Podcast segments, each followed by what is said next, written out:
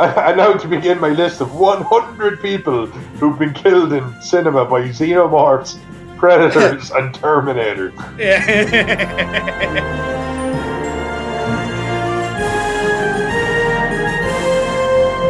And we are back with Dark Side of the Moon. And this week, unfortunately for both of us, we watched The Amazing Spider Man 2. Uh, you know, it's a little act of, of masochism and sadism all wrapped up in a tiny little package. Got to finish what always, we started. exactly. We, we have to finish what we started. that was the brave note we gave each other before we watched it. Uh, with me, as always, is my co host, Vincent Green, and we are going to get into it. Uh, Vincent, on second viewing, it, it, you know what, it didn't hurt me as much on second viewing. Definitely. Um, yeah, no, um, uh, like, uh, uh, should we just say like Marc Webb came back to return, and I was wanted to touch on that, like. Alex Kurtzman. Oh yeah, you give us give us the rundown, the who's who, and we can move forward. Um, yeah, so pretty much Amazing Spider-Man two. Marc Webb returned as the director. This time we've seen Alex Kurtzman, Roberto Orci took on the writing roles. They um long-time collaborators with J.J. Abrams, if I'm not mistaken. So like we were expecting kind of a high concept kind of story. Andrew Garfield returned as Peter Parker, Emma Stone, Gwen Stacy. This time we've seen the introduction of Jamie Foxx as Electro, Max Dillon, and Dane DeHaan as Green Goblin.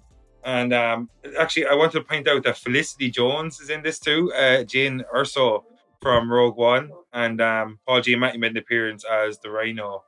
But um, yeah, I, I, I'm like you know, I, I wasn't too overly hurt by this movie this time around, this time around because like my expectations are way down and one thing we talk about a lot on here is like how expected how expectations can completely change your mindset and how you view a movie and how you enjoy a yes. movie and i think this is like a fine example of it low expectations equals more enjoyment but still yes. the same problems occurred of course and uh, it works both ways i know I, again I, I, don't want to get off topic we have uh, but i think it works both ways also i was I was very late to Breaking Bad party. Breaking Bad was a phenomenal show. Good Couldn't job. possibly lift and lived up yeah. to the absolute life changing, existential, dare I say, religious experience yeah. that people were having with the show. And we watched it and go, "This is really, really cool." But honestly, it was the it was exactly the opposite.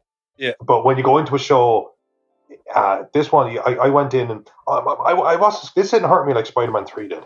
Yeah. But very few things ever did. the last season of Game of Thrones has the gold medal. Oh, fuck I think you, DB Weiss, and David Benioff. That's all I'm going to yeah. say. Just fuck the both of you.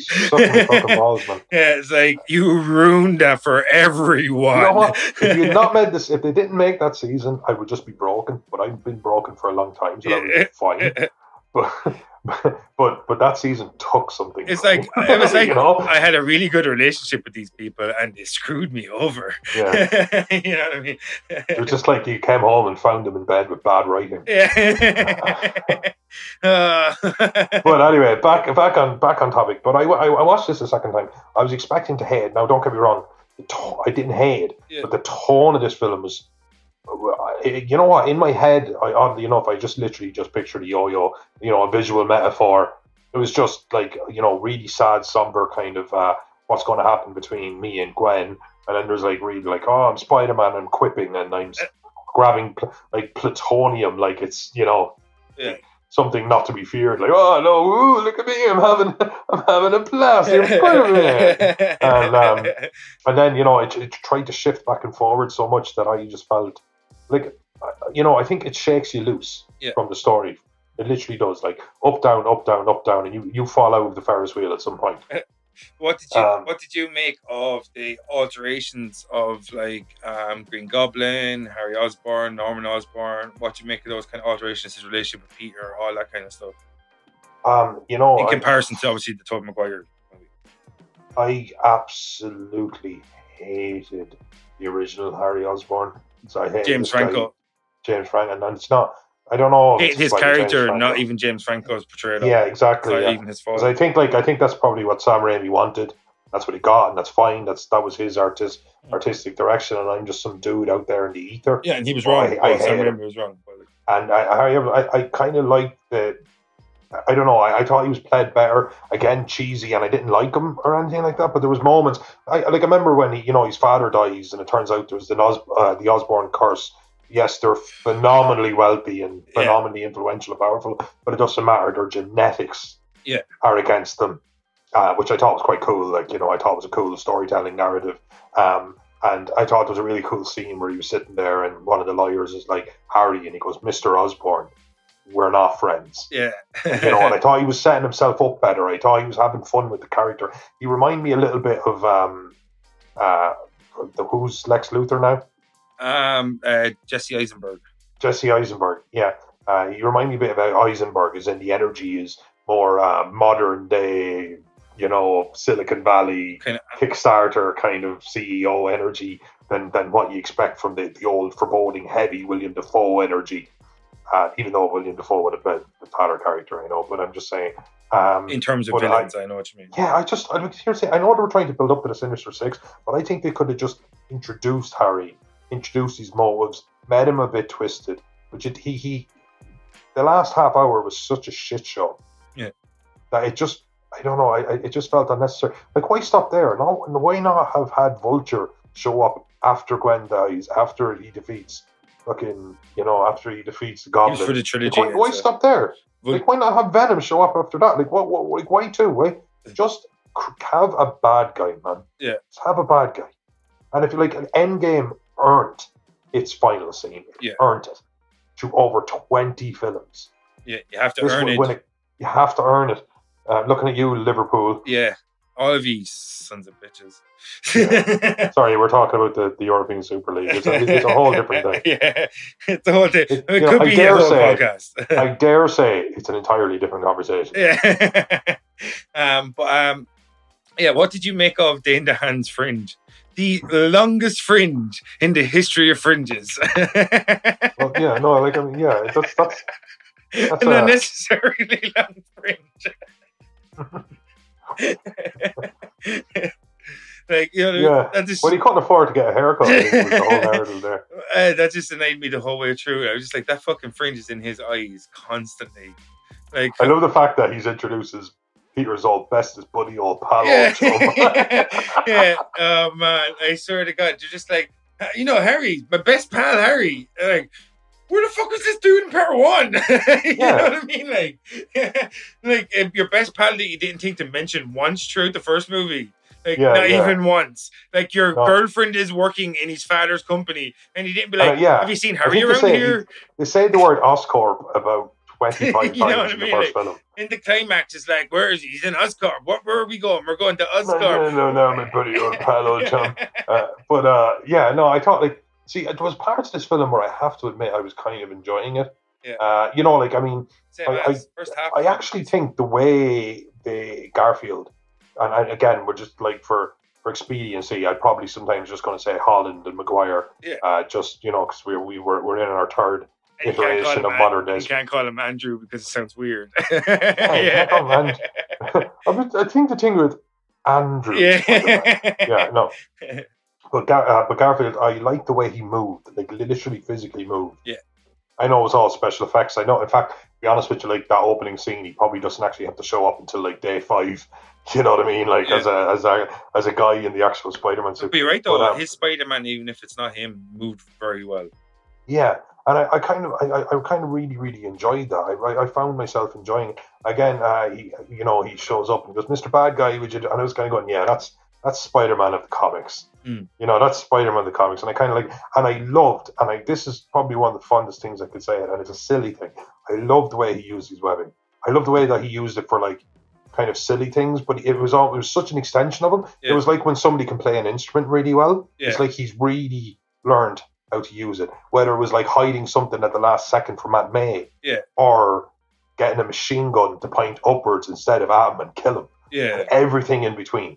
He kind of just started to he started using it as if it was an extension of himself. Yeah, it's kind And I thought that was cool. I thought that was I haven't seen it done. I haven't even seen it done with Holland. They went overboard with Holland and they gave him like an Iron Man build suit. it's the Iron Spider. the Iron Spider, and he could do, you know, absolutely kind of bonkers, like, you know, web bombs and all this kind of thing. Yeah, because it, but I well, just thought with makes sense. It was cool. I thought that was the best I've seen it done Yeah, I in think. that film. eh, What you mean? The best that the weapon was used, or Yeah, the I think that film, I give, I'd give it, I'd give it to that film, and I'm going to shit on it.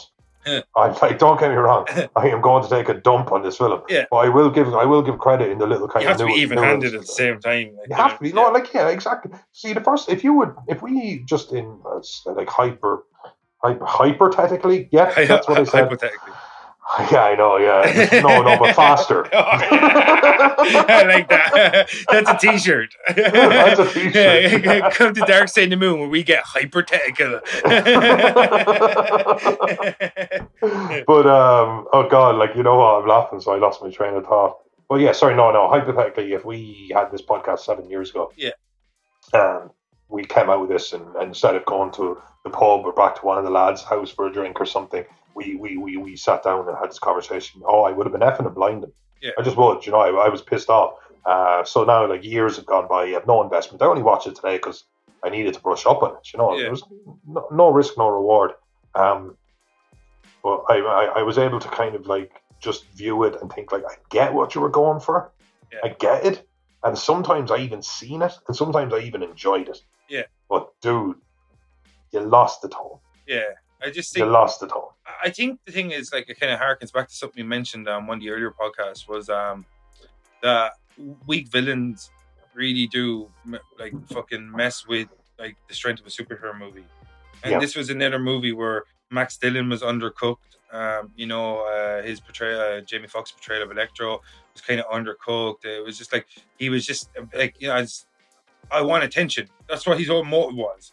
I just want attention. I want so- to be seen. Like, you know what I The mean? worst scene, the way I abs- sorry, just absolutely, absolutely agree with your point. Um, and I know we're going to be a little bit all over with the, the, this film, but like the people listening, you've seen it, Yeah. you know what we're talking about. But the scene where um, Osborn is going to try and get him out of the special project unit, whatever it was called. Ra- Ravenscroft or something like that. Isn't Yeah. It? And again, this guy is able to control the electric, the electromagnetic spectrum. Basically, God, he can do things that Magneto can't do, and Magneto is one of the most powerful Yeah.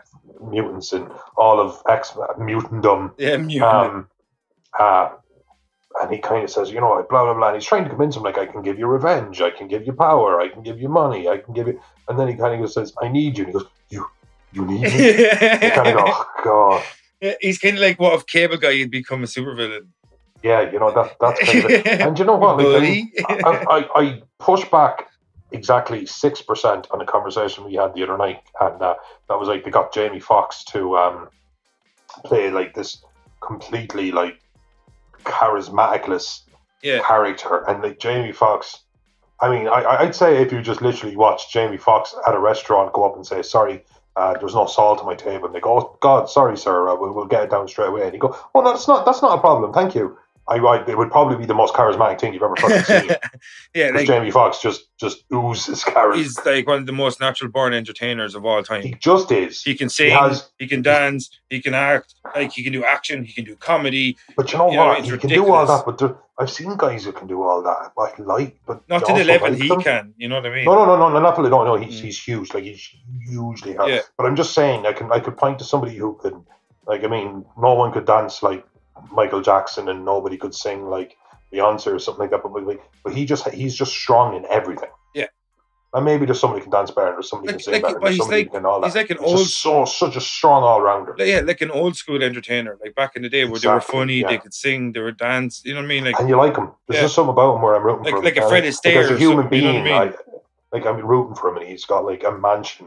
Yeah. like, all, well, like, have you ever heard some of this shit like he does? Like he brings in struggling artists, lets them stay there, lets them record. I know he saved the dude's life. Uh, some dude He- crashed outside his house. He pretty It was much him that came out and pulled him from the wreckage. he pretty much um uh like not like invented Ed Sheeran, but you know Ed Sheeran stayed there for six weeks. He got him a lot of exposure done his career in America and stuff.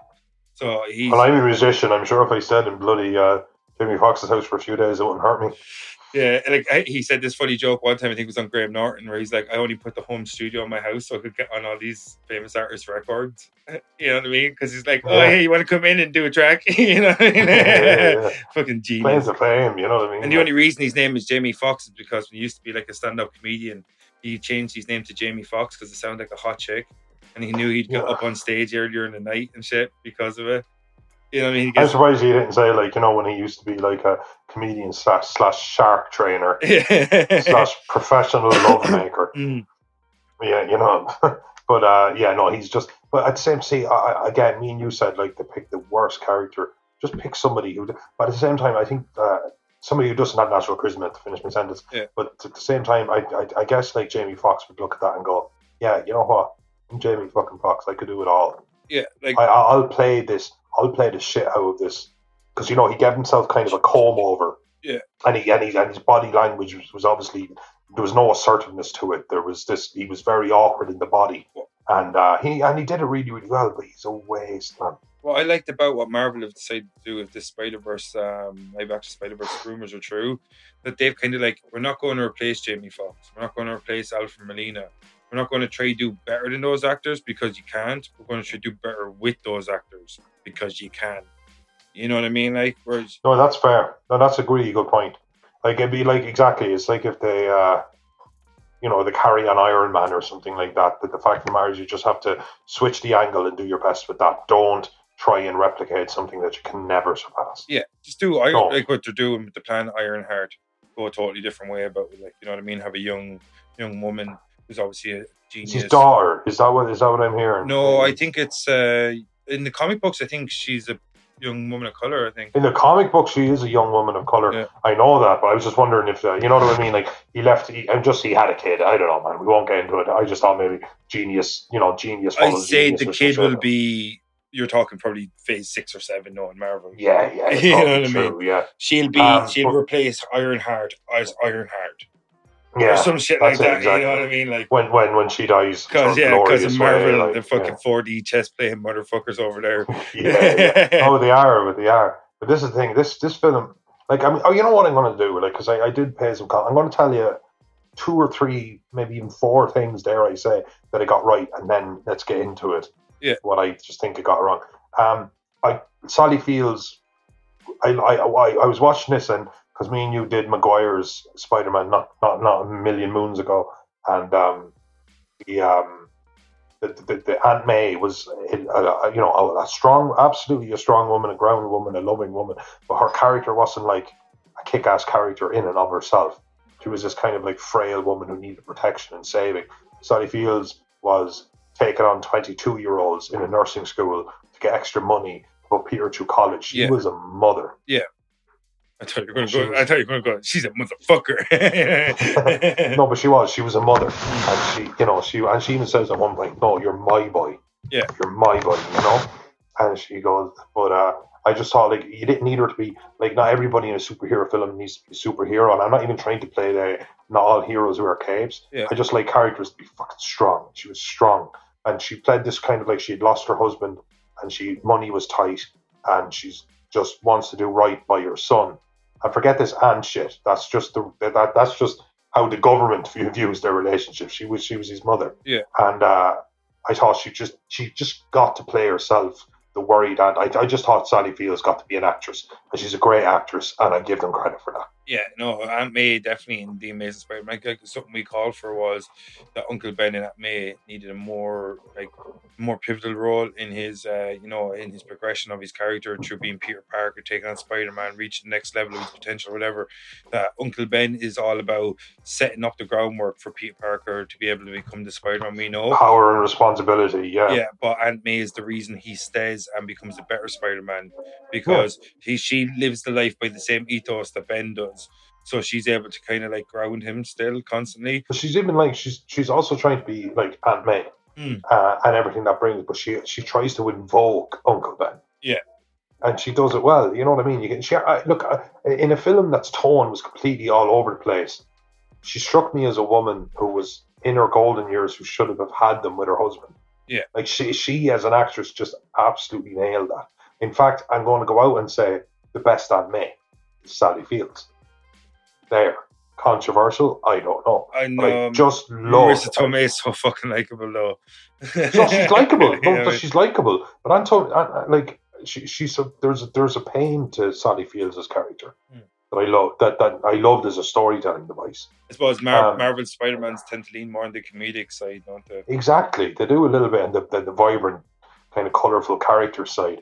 And Sally Fields just seemed like a really, really grounded woman in a in a film that wasn't grounded at all. Yeah. Um. so I give them that. I actually thought the way the webbing was used was a really cool scene where he fights Electro first, where he jumps back and it goes slow motion. I know it's very corny, I do, but he saves a lot of people from touching the railing because obviously that's that's how electricity travels. Science, y'all. Um, but uh, I thought that was just a cool scene where he presses this different button and it literally just shoots an actual web Mm. of, of you know like instead of shooting a line, it shoots a web. And um, I thought that was a really really cool scene. I thought they used webbing well. I thought it was kind of funny. And uh, I did. I, I thought when I was watching it, I didn't always love how Holland's uh, Spider Man was almost an Iron Man. Yeah. You know, I didn't love that it was so high concept tech technical that um he was he wasn't just a spider because I like Spider Man Yeah. like the friendly neighborhood Spider Man kind of like. He's So I give it credit for that. It's just I can't call it a good film. It's just it's because it's not because it fucked up. It did what Superman Returns did, and it didn't give them a bad guy with a power set they can work with. yeah, because like when something's like Hydro Man or Sandman that we we know we touched up on in Spider Man in great detail, but like when you have Electro or something like that, there is a disconnect because it, it's not a fist fight; it's a power fight. Where it's like I'm going to shoot you with my powers, and you have to try to figure a way around my power set to attack me in a physical Yeah. way or to suppress my powers. Uh, you know, like, I mean? don't forget how good Lizard was. We were talking Because about this just a couple of days you can have a fist fight with he was. You can have a fist fight with him. Uh, you can even yes, you're faster. I'm stronger. Mm. Um, yes, yes, you can stick the walls while I have to like physically use my muscle to climb.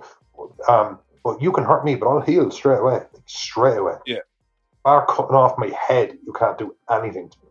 Like at one point, he takes 90 bullets and it puts him down for 15 seconds. Yeah.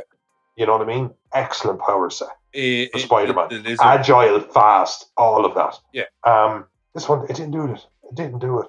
And for me, like something like that seems. Don't get me wrong. I'm no filmmaker, and I know it's very easy for us to be armchair directors, but that just seems obvious to me. Just like I mean, the, what was wrong with Superman Returns was that Lex Luthor uh, was done a good job by Kevin Spacey. I think he's Here still doing really results. well, and everyone loves him. Um, but uh, I think um, you need Superman needs to punch something if he's the strongest creature Yeah. on the planet.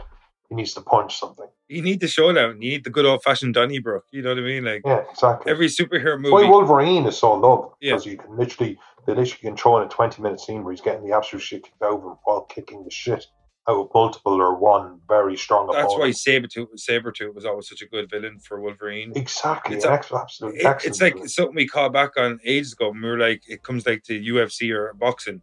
Fight, styles make fights. You know what I mean? fights, styles make fights. Like you know what I mean. Usually, the best opponent for a villain, sorry, for a superhero, is the villain that's the antithesis of his power set. It's just the reverse, or just uh, you know a slightly warped version of it, or something like Superman, Bizarro, or Doomsday is like Superman in is that what- ways. I, I've never I've never found a and I've watched the DC animated universe. I've read eight I think of eight trillion seven seven between seven point five and eight trillion. I lost count somewhere there.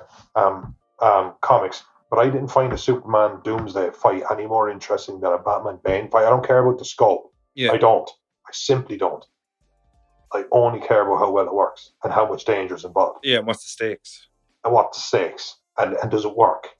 And in this one, the like, Electro, it, kind of work in one way. Like it's it's high concept, as in you know, like Electro can do so many things, and Spider Man had to use like everything from magnetism to rubber lined suits to changing his webbing, and there was like there was a little bit of thought in it. Yeah. But no, like just give him something like that can kick the shit out. He can kick the shit out. Like I want that to be as low concept as possible, even in a high concept film. Yeah. I just I just want an action scene, man. This you like one of my favorite fights is um oh, that Lady Deathstrike and Wolverine in X Men Two. It's just a great power set.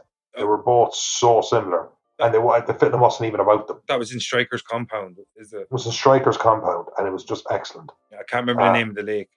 I know there's the name of the lake there somewhere. Yeah, no, it's just disgusting that you can't remember, but I'm not going to tell you. you deserve to be punished. But uh, you know, that's all. Honestly, I think I've already to go back to my original point. I think I've already run out of things that I really liked about it. Yeah. I think Sally Fields. I think the the the the, the rom com thing of it. Um, actually, not even rom com. Rom. Yeah. Romance. I get it. You want to be with her, and her dad's ghost haunts you. Do or don't do. Just fuck off. Jesus fucking Christ. Uh, but uh, yeah, so right, I want to talk to you about when you look at the Spider-Man movies, and we something we talk about a lot is how deep its ro- his rogues gallery is. And now we're five movies into the Spider-Man, uh, the, the, the Spider-Man back catalog, for lack of a better term, and we've seen uh, William Dafoe as Green Goblin. We've seen James Franco as New Goblin or Hobgoblin, whatever you want to call him. We've seen Alfred Molina as Doctor Oct- uh, Doctor Octopus, um, Octavius. We've seen um, uh, Topher Grace uh, play Venom, Eddie Brock. Uh, we've seen, I think it's Thomas uh, Hayden Christensen. No, Thomas Hayden. I know. I'll check his name. The guy from Say Darth Vader. Uh, no, no, not the guy that played uh, uh, the guy from Sideways from Paul Giamatti. He played Sandman. Um, but uh, we've seen. Um, sorry, I think that's all. Like, no, sorry, and we've seen uh, from Amazing Spider-Man One. We saw who's the villain? Uh, Rhys Ifans played the Lizard, uh, Doctor Kirk Connors.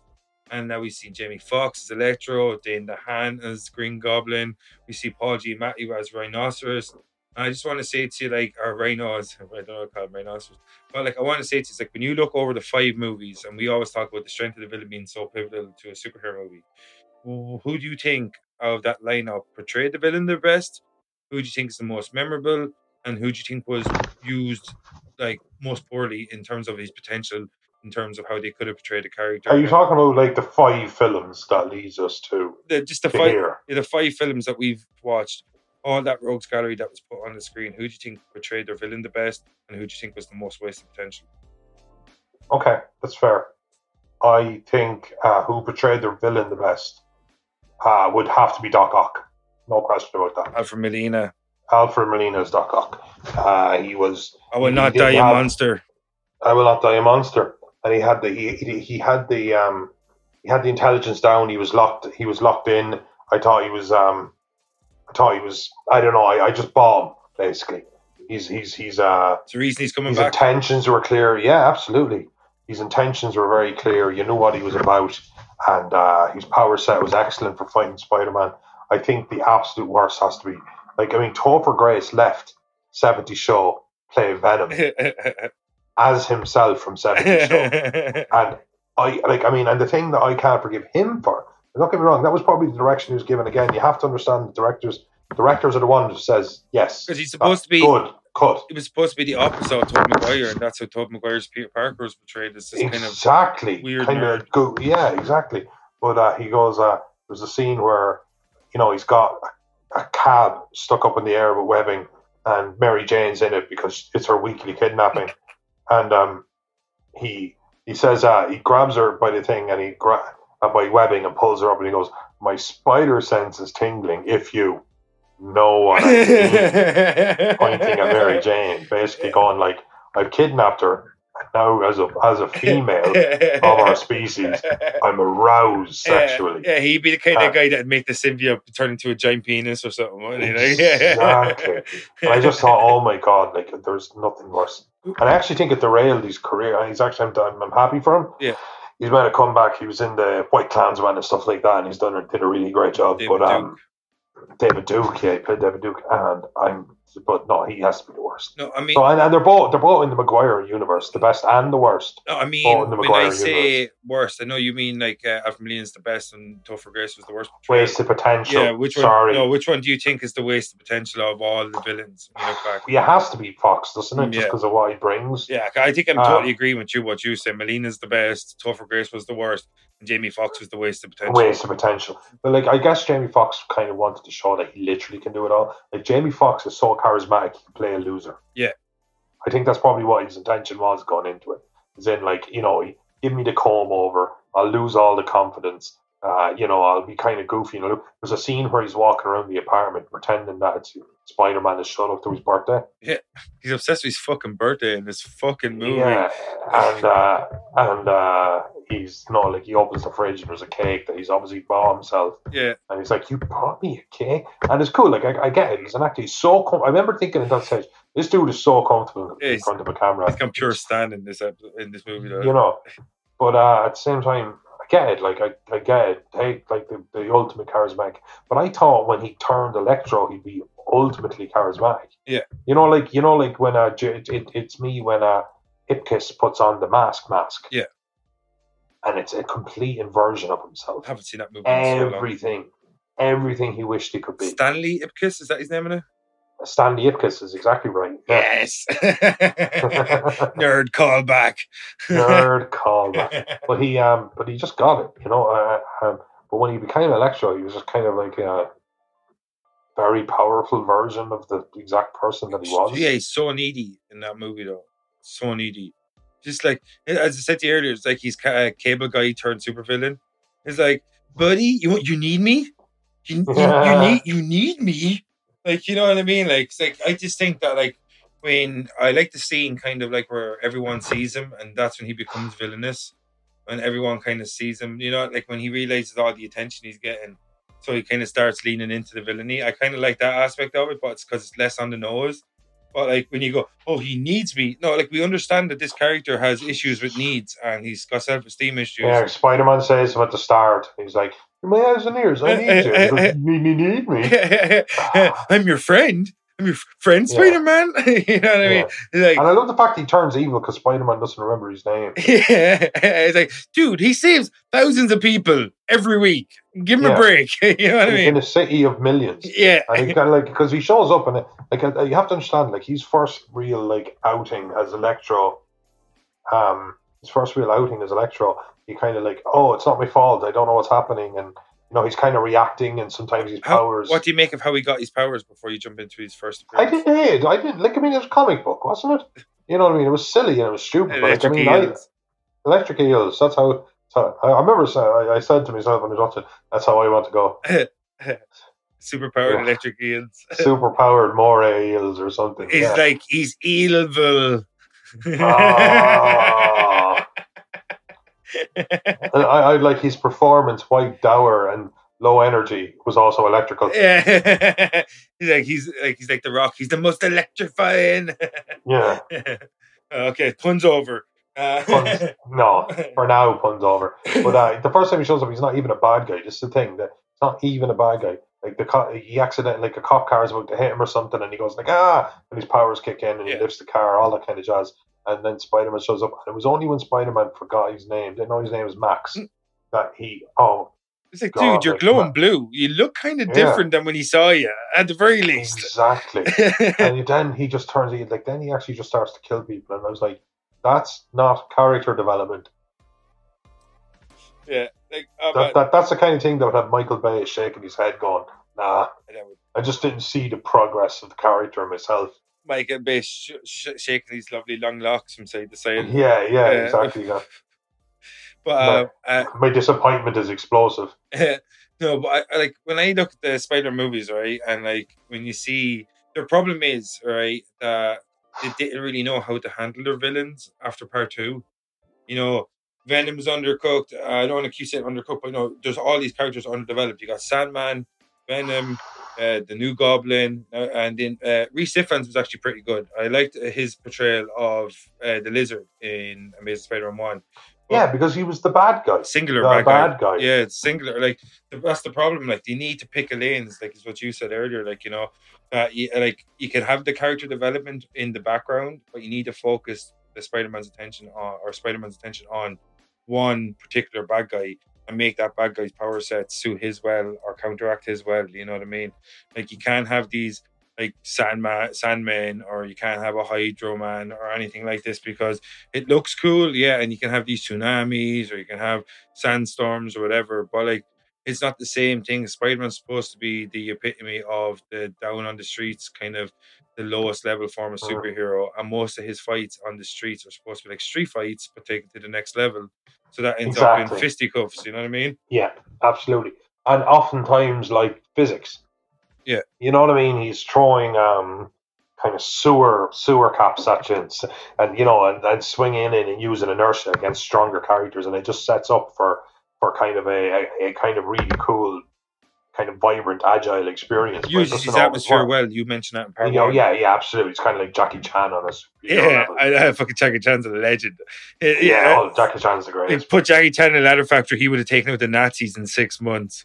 yeah, exactly. I mean? like, it kind of, uh, you know, I, I, I will say another kind of positive. I did like the airplane scene with the dad I, I always like a good like the planes going down scene. Yeah, what do you make of the fact that this uh, version of Spider-Man really leaned in about how they wanted to make the the, the backstory of his uh, parents more well? Known? I don't think they did it too badly. I have to say. Do you think it's necessary think, to know these things? No, necessary is a different question. Yeah. No.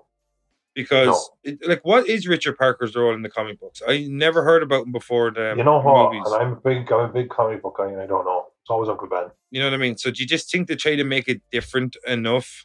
Yeah. And they, they, they went out of their way to explain well, you have to Parker's genius the, as the well. bend over, the bend over backwards explained that that they're trying to um they're trying to kill him because he's um they're trying to kill him because you know he's turned on the company and stuff.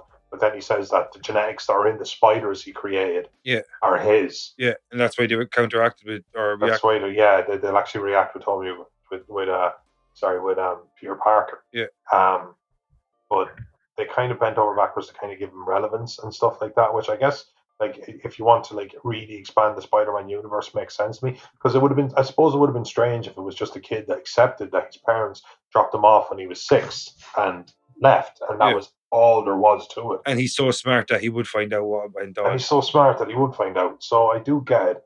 Um, you know, and then there's the whole subway tokens thing, and he goes down. There's a whole lab. Yeah, which very persons no of interest. Um, but I do kind of thought it was cool that, like, they explained that the spider would work with a spider with a Parker. Yeah, it wouldn't work with somebody else. Yeah, it, but that was cool because, like, in one way, it set up that you know we had Norman Osborn or was dying. Yeah, Harvey. Harry. Which one's which? Harry's the son. Norman's the father. Okay, yeah. Norman's played by Chris Cooper in this, and Harry's played by Dane DeHaan. Um, but Harry is is dying, and he knows he needs some of the spider venom. But it does um, it does kind of speak to kind of it tried to go it, it tried to get broad and it tried to get I don't know like it was fine. Some things I felt like they were trying to over explain and exactly shoehorn things in. Yeah, and do one or the other. And I think the balance would have been like dial this one down 20% and dial this one up 20%. Yeah, it's kind of like the mid- midichlorians explaining the force. We don't need to know the background. Like, why was Peter Parker bitten and turned into Spider Man? Because he was. Yeah. You know what I mean? We don't need to know the background of why. In fact, to be honest, like the whole thing that, uh, that anyone can become a hero was always this kind of thing in, in comic bookdom. Yeah. Um, like, with, like, there's exceptions. There's Thor, there's Iron Man.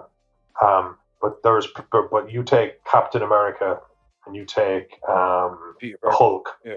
and you take Spider Man and you take Batman. Yeah, these guys became these guys trained or were in a certain circumstance or even in an accident, but they became. Yeah, and then and then they used who they were beforehand to decide to be heroes or not. Um, but so they were supposed to speak to that, and this one kind of like shot on that a little bit by just kind of saying that it was kind of destiny. Yeah, you, you know what I mean. Like it's not not quite being from Krypton. Yeah, but but at the same no, time, no need to explain it. There's no not. There's no need to explain. He got like, bit right, by a radioactive spider and he's Spider Man. That's all we need to know. Yeah, the Mendichlorians. I don't don't correct me because I don't care. Yeah, um, like uh, why why is why is the Force? Because it is. We don't need yeah. to know about midichlorians in the blood. We don't Absolutely. need to know that because it's like, a why, mystical why force. Gandalf? Why Gandalf the Grey? Gandalf the White? Because he, why, magic. why was he able to come back? Exactly. That, he's yeah, exactly because that's what happened. That's why he. you know what I mean? Like, you know this I mean? is it. We, we, we, me and you are horror guys at our core, and we're always like, "Oh, why like zombie apocalypse?" And I was like, it's shot from the perspective of somebody who wakes up and their own like 28 days later, their own daughter's turned. They don't. They don't get explanation. That's uh, Dawn of the Dead. Dawn of the Dead. And that's like that's like uh, you go to bed at twelve o'clock and everything's fine, and you wake up at ten, the world's already ended. Yeah, you don't know. It's like The Last of Us. You know what I mean? Like if anyone's played the, the game series Last of Us, I was lucky enough to play them for the first time to start this year.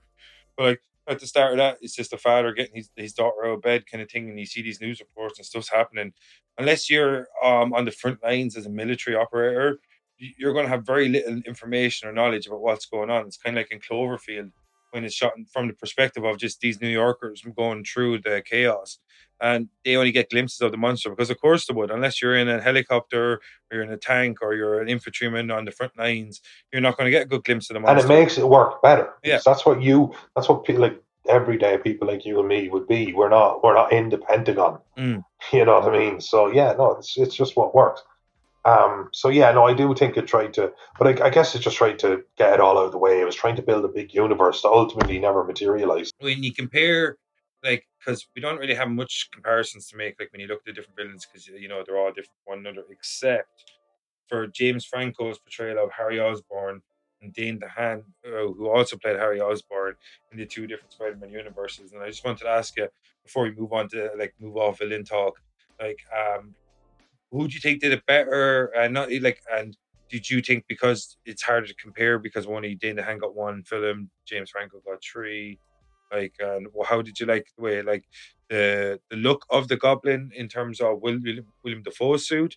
Then James Franco's mo- mo- more modernistic snowboarder type take on it to the Goblin suit in this movie, and how do you think the portrayal was, or whatever? You know what I mean? Well, but appearance wise, don't make me pick a winner. I can't be. A, I, I refuse for. Why do they find it so hard to do a proper Green Goblin suit?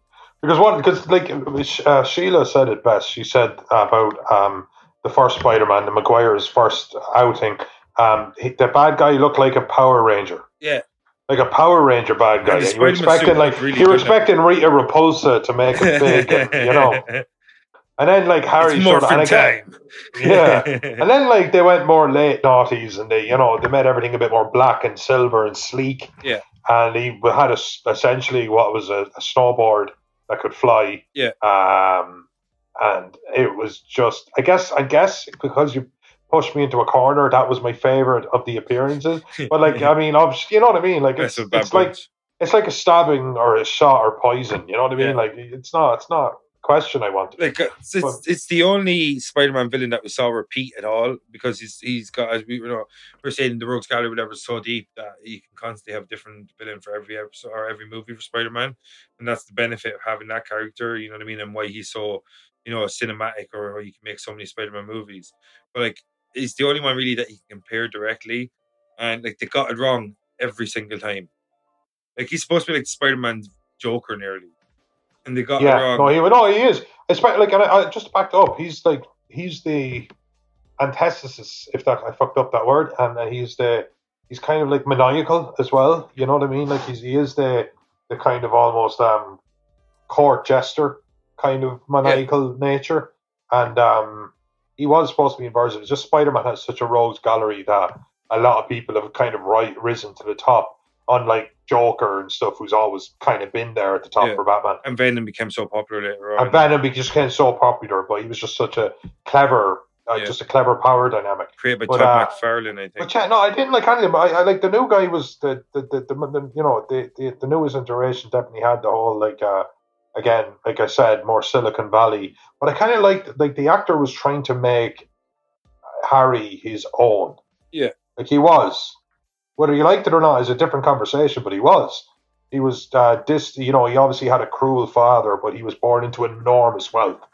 He obviously had a, a congenital disease, but he had massive power. Yeah. And he did seem to be both those things. He seemed to have a, a cockiness to him, and a confidence to him, and a pain to him. Yeah. So I thought he did well. Like I mean, now and again, like I, I, I was thinking this when I was watching it. There's nobody like I, I thought the romance in, in this film annoyed me so much. But Emma Stone's a terrific actress. Yeah, I just as I said so last time, so charismatic, so like exactly. ridiculously There's not like so. a, ridiculously so. It's such a such a comfortable actress, such so good in front of a camera, and you know she's, you know she's again she was never she she wasn't this lady tight with train tracks at any point, and yeah. I love that. But everything would, the film would have been better without her, and that's not a slight against Emma Stone. Yeah, like they, they, they lean too much into the tortured romance was totally unnecessary to do that, wasn't it? After the way you finished exactly. part one, it's like she even said, "It's like I thought the reason you broke the promise because you love me so much." That was what the whole relationship was supposed to be based on. He loved her so much that he went against her father's dying wish. That's what part one ended on. Spoiler alert, whatever. But like that's how part one ended. So like when you part two, you can't just go, "Oh, we need we need to have more torment in the, the romance aspect." Can, why can't she just be a part of it? Why can't she just be like, uh, for lack of a better term, like a sidekick to him, where she helps him come up with these technologies, helps him develop new things for the suit, and she gets in the action with him, like not in a suit. Like you could even you could why not have Spider Gwen? You know what I mean? Like you know when you have Sp- Spider Gwen in Spider Verse, she was one of the best things about it.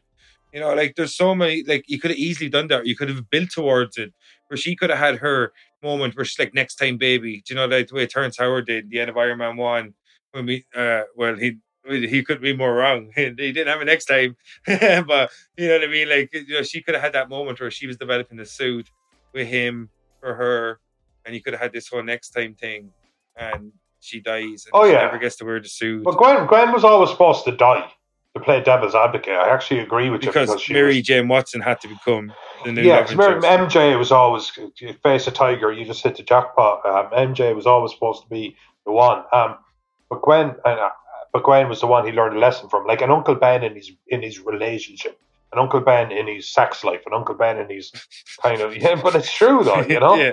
The grounding Sex force. life, Uncle Ben. Yeah. Yeah. but but like Gwen, so Gwen, I guess, was always destined to die. So I guess they had because he's a hero. Yeah. They always had to make sure that at some stage he, it wasn't just pure selfishness all of the way. It was a tortured decision.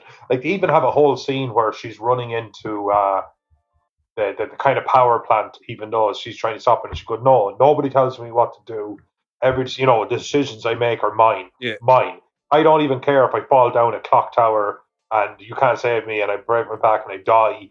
Uh, my decisions, and you probably shouldn't feel guilty about it. They're my decisions. Yeah. You know, they, they went down their way to kind of really, really overexpose that. Yeah. So, but I guess they, they but they, I don't know. They, they, Spider-Man needed to be absolved. Like we still needed to be on his side. Yeah. So I guess if he was just so happy to to break the vow of a dying man who died helping to save him Yeah. and the city, all of this kind of stuff. Uh, but maybe the whole thing was unnecessary, bleeding back into the first film. Yeah. But, but you go into the second film, it's there. He had to try. Yeah. Because he had to be. He has to be an all-rounded hero. And they want this Spider-Man to be so tormented. Um, like in the first one, it was all about he was tormented over his like relationship with Uncle Ben and how that ended. And this one, like we need more torment. So the only re- torment he really had in his life was going against the dying wish of Captain Stacy in part one. And I think that's what they, they wanted. And I don't think it was necessary because you could have had a much lighter tone in the sequel, but it's also keeping serious undertones if you just don't have that distraction. Like I just think you should have that. He loved her so much that he went against this uh, man's dying wish, whatever, and now he's going to stay with her forever. And then what happens? She dies, and his the worst thing that could have happened was the thing that he went against ended up coming true because he didn't listen. And that's all you need to do. You know what I mean? Have that realization come to him when she dies. You know what I mean? That like How heavy is that though? The tone of this film is so fucking all over the place. Like, how heavy is that? Um, Yeah. No, again, you were all, we were trying to do the right thing, and none. Of, it's not really your fault. But at the same Yeah. time, you were there, literally there. There, you held Gwen Stacy's dad, uh, played by Denis Leary, Captain Stacy. I don't know his first Mm. name, but you held him as he died, Yeah. and you were literally, well, you know, you just saved Gwen, but the actual just uh, the tension of the, the web just allowed enough slack for her to hit the ground, so it meant no odds. Yeah. Sure, it pulled her back up, but the damage was done. Um, so you're kind of there directly responsible for the death of two Stacys. One, the, the, the, the father of the woman you loved and an honourable man, Yeah. and two, the woman you loved yourself.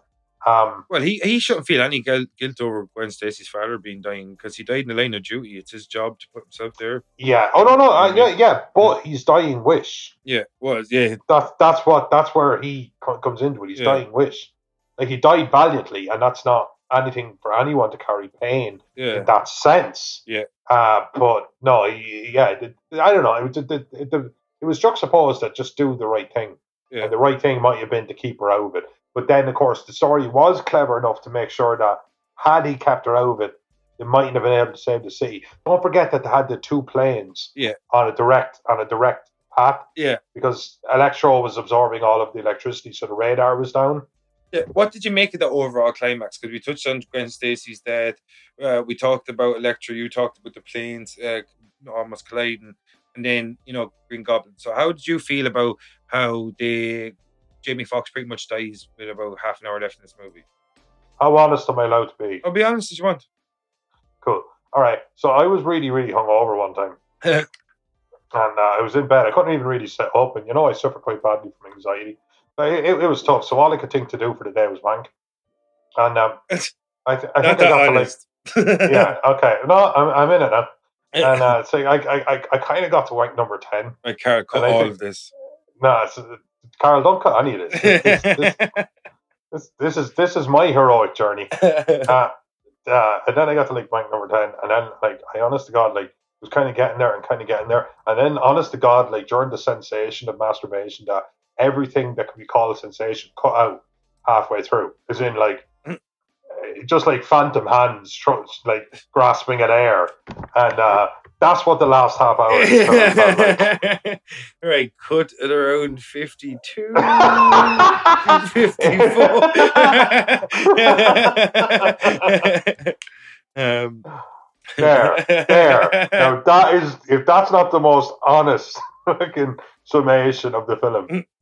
Right, so I'll do is I'll pose that question to you again. Um,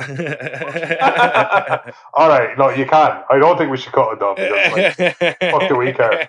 Um, I know the last half hour of the film. I, I, I felt like you know what I felt like, and I'll be honest, I won't go into a kind of gross story for laughs, but I, I, I, I actually just felt like, you know, when you just feel like, uh, I don't know, like to put it into a normal circumstance, you know, what you kind of feel like, oh shit, like this damage is done yeah. Uh, you know, like I, am I'm after messing this up and this up, or I'm after dropping and breaking the glass, and I'm after doing all this shit. I can't undo that, but but like I'll tidy up as best I can. Yeah.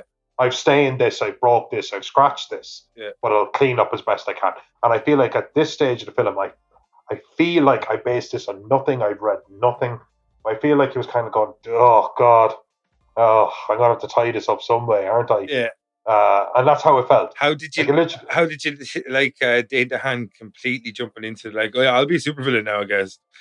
Yeah. you know what I mean? Like, what you I, I, want, I want to kill Spider Man, but I'll wait until he after he somehow defeats the demigod. Yeah. That is. Oh, this needs to be said. And Carol, if you're you're listening to this, I honestly God think this should be at the intro because I think this should be the summary. Electro had a sensor to let him know if he was overpowered, and he butted on his temple where he couldn't possibly see it. I didn't even know it's not he said it to me. it's, when he, it's when he dissolves at the end, the uh, sensor falls yeah. down, and I realized that was on his temple. his temple. Uh, like, like, like in scenario, kind of going, ah, I better the, check if the I. The last fight scene with Electro is so disappointing. Like, even does. It's... But just think about it. It's exactly like putting a watch there. Let's just say, like, let's just say that you're just thinking, oh, I might need to know what time it is, so I'll put a watch uh, on my temple. No, like it's more like a heart rate monitor or something. Exactly. Yeah. Like it's all the same. It's don't put it somewhere where you can't observe it. Yeah. Hope there's mirrors. yeah. Anyway, I'm going to go for a run and I'm going to time yeah. myself. See if I can do an eight minute mile. And I'll put it here on my temple. it feels like eight minutes to me. yeah, it feels like eight minutes to me. It was so unnecessary. What do you think the itsy bitsy spider thing? No comment. How unnecessary was that scene? Um, and there was so like okay, you you text me on WhatsApp in our little, little group with our. There's a little group for those listening. Don't, don't, tell, don't tell them. Don't tell them. Us, it's me, Vin, it's me, Vinny, and the magician behind the scenes, Carol, who deserves it. Definitely deserves a shout out. But um, it was um, you saying that. God, what was it you were saying? I've lost my train of thought. Is it the the, the, the lines of dialogue I sent you? Oh God, yeah. It was like I had a friend once. It didn't work out. Me neither. Now let's go catch a jumper's bite. Yeah. and I, I, I picture like some dude. I picture some dude in like late 2012, yeah. early 2013, and he's just sitting there, kind of going, "Now let's catch ourselves a spy, honey. Come here, I've done it. Nailed I've it. done it. No, I no no like. So he's all like, and then he goes, "Let's catch ourselves a spider." Uh, he's like, yeah. uh, no, I, I was watching the movie earlier and I was like, I'm kind of enjoying this. And then as soon as uh, Jamie Foxx uh, Electro gets captured and Dane DeHaan kind of takes over as the villain, the movie completely goes off the rails. Like from then on outwards, the last 40 minutes of the movie completely goes off the rails. It gets so cheesy. The, the, the dialogue is awful. Dane DeHaan is like, oh, well, I'm going to be super villain now. And like immediately he's like, I'm going to kill Spider Man because he won't give me his blood eh, because he didn't want me to die. He, he's literally his reason was, I don't think I should give you my blood in case we're not compatible and it might actually die. And it's like, what am I going to do? Die even faster? So yeah, maybe. Yeah. you know what I mean? Like, yeah, like with your degenerative disease, your father lived till he was an old man. That's an excellent point, You know which what I I mean? didn't. You know what I mean? Like, Like, like, be honest with you, like, there's a whole scene where he goes in and sees the dad, and the dad has like the huge long Howard nails, Hughes. and he, yeah, yeah, and it's he's Bruce Caboose. it's Bruce and uh, Caboose, isn't it? he's all he's all this kind of jazz, and he's he's. Uh, I think they actually, I, you know what it is. I sometimes I'm randomly good numbers, but it said uh, it, he, you know, because when they went back into the center, the Oz Oscorp, Yeah. it says you know like uh, Norman Osborn, fifty one to twenty fourteen. So I met him like sixty three kind of area. You know what I mean? Um, and what Dane DeHaan's character is supposed to be in his early twenties. twenty two tops. Oh no, He's I'm going to die in don't fifty forget, years. like you know the dude like they're supposed to be if they're best friends who went to school that kind of shit they were 17 in 2012 Yeah. so they're 19 in 24 and don't get me wrong a degenerative disease my dad has a degenerative disease you're not going to see me fucking shitting on degenerative diseases Yeah. but the point for a storytelling analysis that you start to lose your absolute fucking mind when you own a genetic lab yeah, and you have poss- 22 is yeah, and you possibly forty to fifty years to figure out. yeah and you kind of go well maybe radioactive spider blood and you kind of go no no.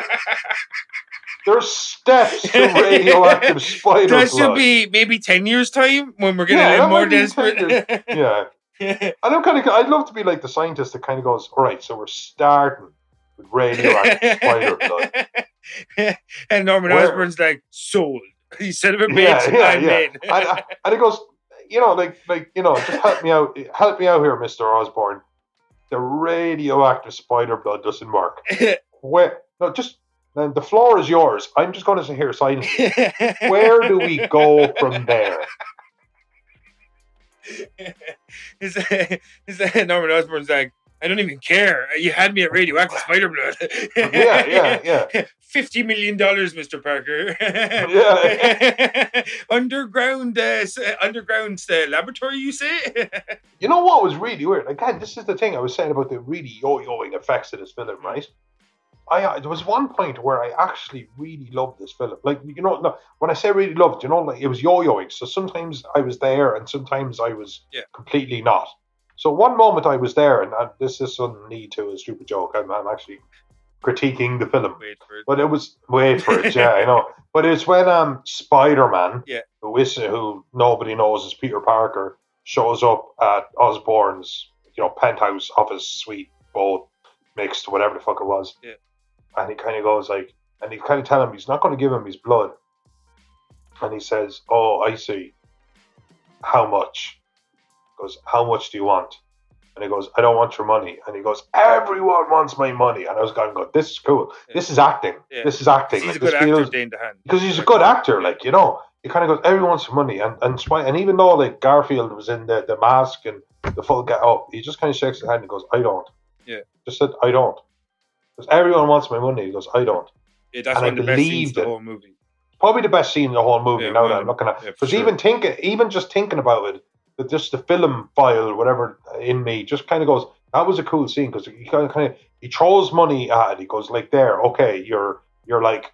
Oh, I don't know how much I want to let my Camaro go for. It's been in the family for 20. They don't build them like this anymore. and it's like, okay, not 13 grand. I'll give you 15 grand. Yeah. You know, because your man treated it like haggling, but it wasn't.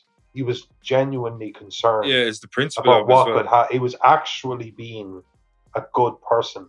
And it was, and even though Garfield was under uh, the Spider-Man mask, I actually just felt like he really, really got the scene. He just kind of he goes, everyone wants my money, and he and I I felt like he was he was both Peter Parker and Spider-Man. Yeah. At that moment, because he kind of went, He's a very good Spider-Man though, and Peter Parker. Like you know, he took eh, like I think the difference between him and Tobey Maguire is that Tobey Maguire it seemed like he took the role completely seriously, whereas to- Andrew Garfield took everything seriously. Like he wanted to be funny. He took the comedy seriously, if that makes sense. He took the drama seriously. He took the action seriously, the movement seriously, mannerism seriously. Like as we talked about in the, in the first part of Amazing Spider-Man was, he's the most spidery of all Spider-Man, and even when he's mo- like uh, he he's constantly moving. Like he's he's like you know what I mean. He's always forward motion in the action sequences. He never stops. You know what I mean. And one thing I like about he's never stationary. And that one thing I like that I think over Tobey Maguire's Spider-Man, he always looked much more comfortable as Peter Parker, and even in the suit, he looked more believable and more comfortable than um, Tobey Maguire. yeah. He does. He just had a, and also I have I, like I know this kind of maybe a weird thing to, to focus in on.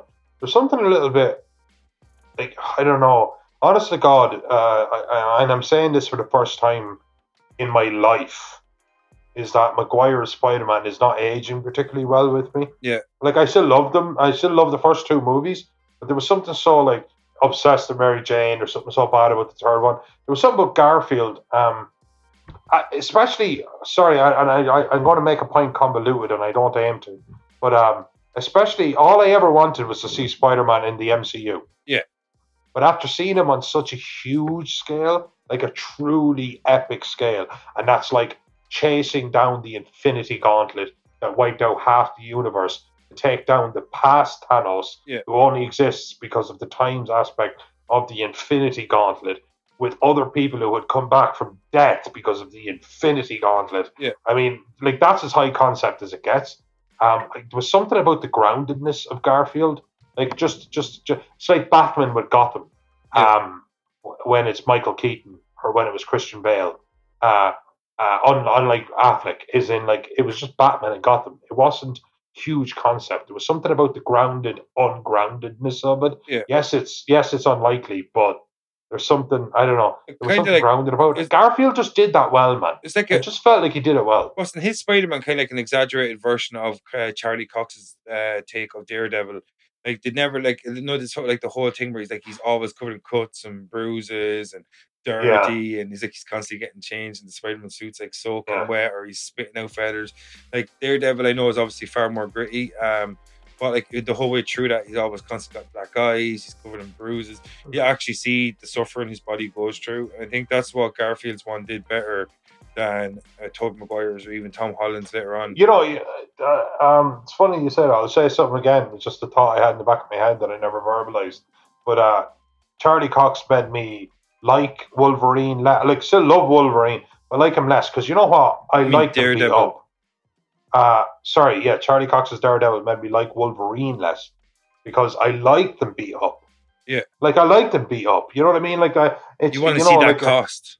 Well, say I'm, I, you know, like I always kind of, was, I was only saying something today. There's a really, really uh, funny thing I seen going around, and it was um, uh, something about Justin Bieber pulling out of a concert because he had the flu. And then there was Gary Holt, who used to be the lead guitarist of Exodus, who's now the lead guitarist of Slayer. And he had a Kill the Kardashians t-shirt on and he was bleeding all over his guitar because he'd cut his fingers to shit. And he didn't give a fuck because there was a show to do. And you just think yes yeah. I want them beat up and I want them rocking. Yeah. That's what I want. Um fucking the best example I can think Mike Flynn of of, of um, Machine Head he uh, had a severe diarrhea on the tour so he threw on a goddamn nappy and he went on stage yeah. and shot himself in front That's why rock stars are superheroes. That's why rock stars are superheroes. And I, I realized that on like you need you need them you need consequences. There needs to be a toll. Yeah. Because if you like I mean I'm here I'm here and healing from a knee surgery. It's gonna take months. Yeah. That's that's what life is. And there's something about like not just being able to bounce back. I don't want that in my superheroes. It's even like Charlie Cox is a great example of that because he actually suffers for his craft. Yeah. And Garfield suffered for his craft. So I do think the correlation stands up. I do. Yeah. I just Garfield was a terrific Spider Man. I think Garfield deserved better than this fucking film. Yeah. He, I, I just think he was unlucky in terms of timing, something we talked about before. Um, and we have to be grateful for what it led to with Spider-Man's inclusion in MCU. So we talk about more. Sorry, you said this to me. We, yeah, no, we'll talk, I, I, we'll talk about in the second half of the, of the, show after the break. I think because we can really throw it into the what if because there's a lot of what ifs about this movie. Um, we could talk about what if, like what what could have occurred, what might have led to, what it did lead to. We could talk about all that in the second half. I think because like I think there's going to be a lot of meat there that we can go through. Um, in terms of Andrew Garfield and Tom Holland and all that, what led to and all that shit. But like, I think in, in, in when you encompass this movie, it was a missed opportunity to have a greater universe. Um, uh, they, we could, I totally understand what they were trying to do. They kind of suffered from the same problems that Warner Brothers and DC suffered with trying to do too much, too quick, too soon. Try, like they really wanted that Sinister Six movie so badly, but um, like you have an actor like Paul Giamatti, you give him five minutes at the start, five minutes at the end. it shows you how crowded your movie is. You know. Yeah, he was solid. He was solid. Um, but you know, sometimes it's nice to flaunt. You know, like Drew Barrymore getting killed in the first eight minutes of Scream. You know, sometimes they like to flex. Yeah, no, I just think it, it was like, don't forget about this guy. You know, because there was all building to what was going to come next. You know, Vulture, like you know, because we see that scene at the end where that guy has Mister Vulture, Vulture, Doc Ock, and Rhino. He walks by to the. Yeah, I think it was like Mister Fierce or something. I think his name was or something. The computer says when he comes in. I think I, I don't know the character because like so he goes through like as we said they're building to all that and the end was kind of like don't forget about this guy and what, and I just want to say what did you make of the Rhino suit?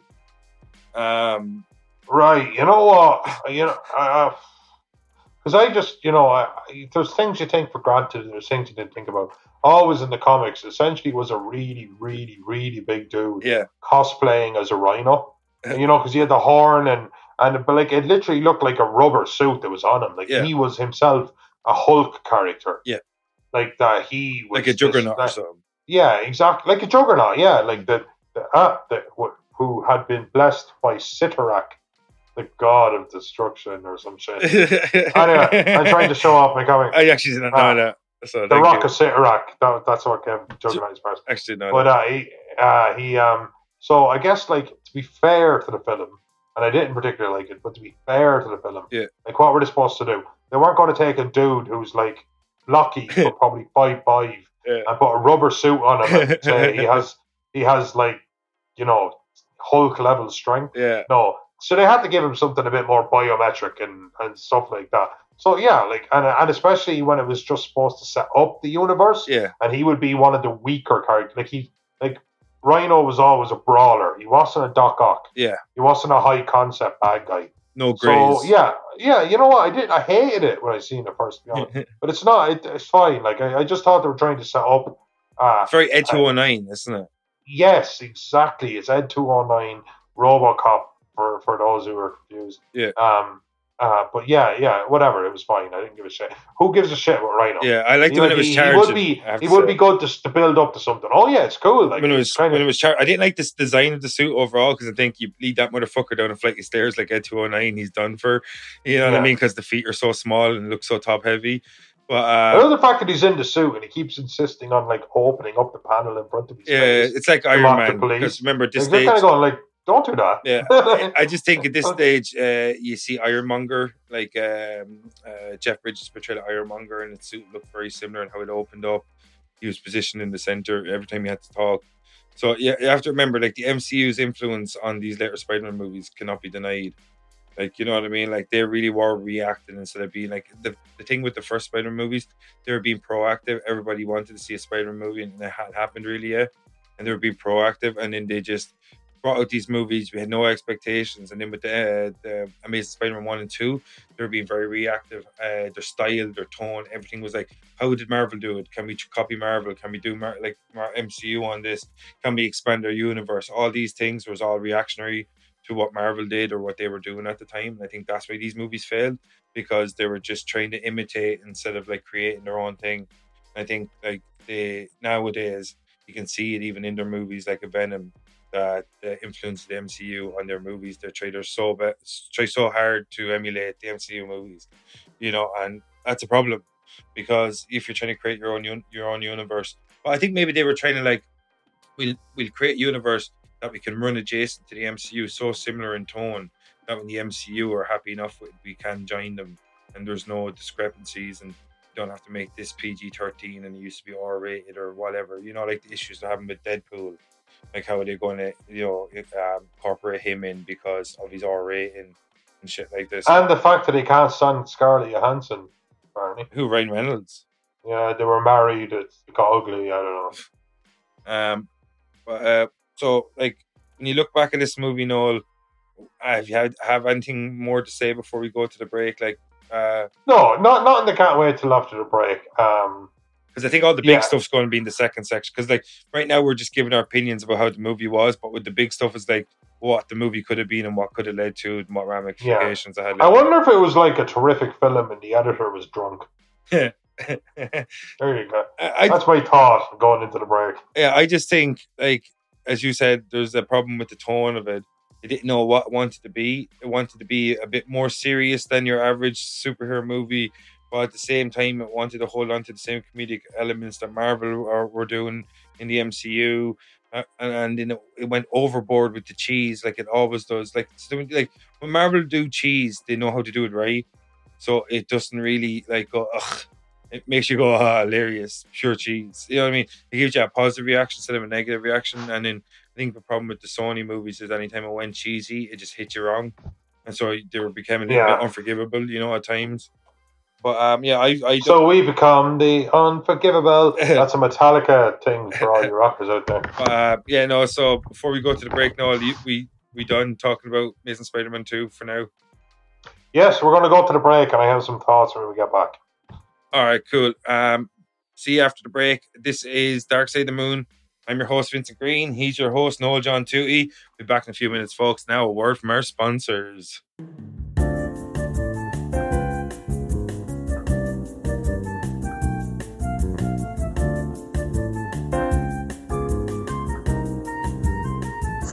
Got a plan for Spider-Man to keep him away from the fly if he can. Now Screech's Spider-Man race set lets a kid pretend he's Spider-Man. No tracks to assemble, four batteries not included. Spider-Man gets through the spider leader and over the flap trap, but the fly has to wait to get through the spider cave. Spider-Man gets by the blowout trap. But not the fly. The Screech's Spider-Man race set comes with everything you see. Some assembly required from Aurora.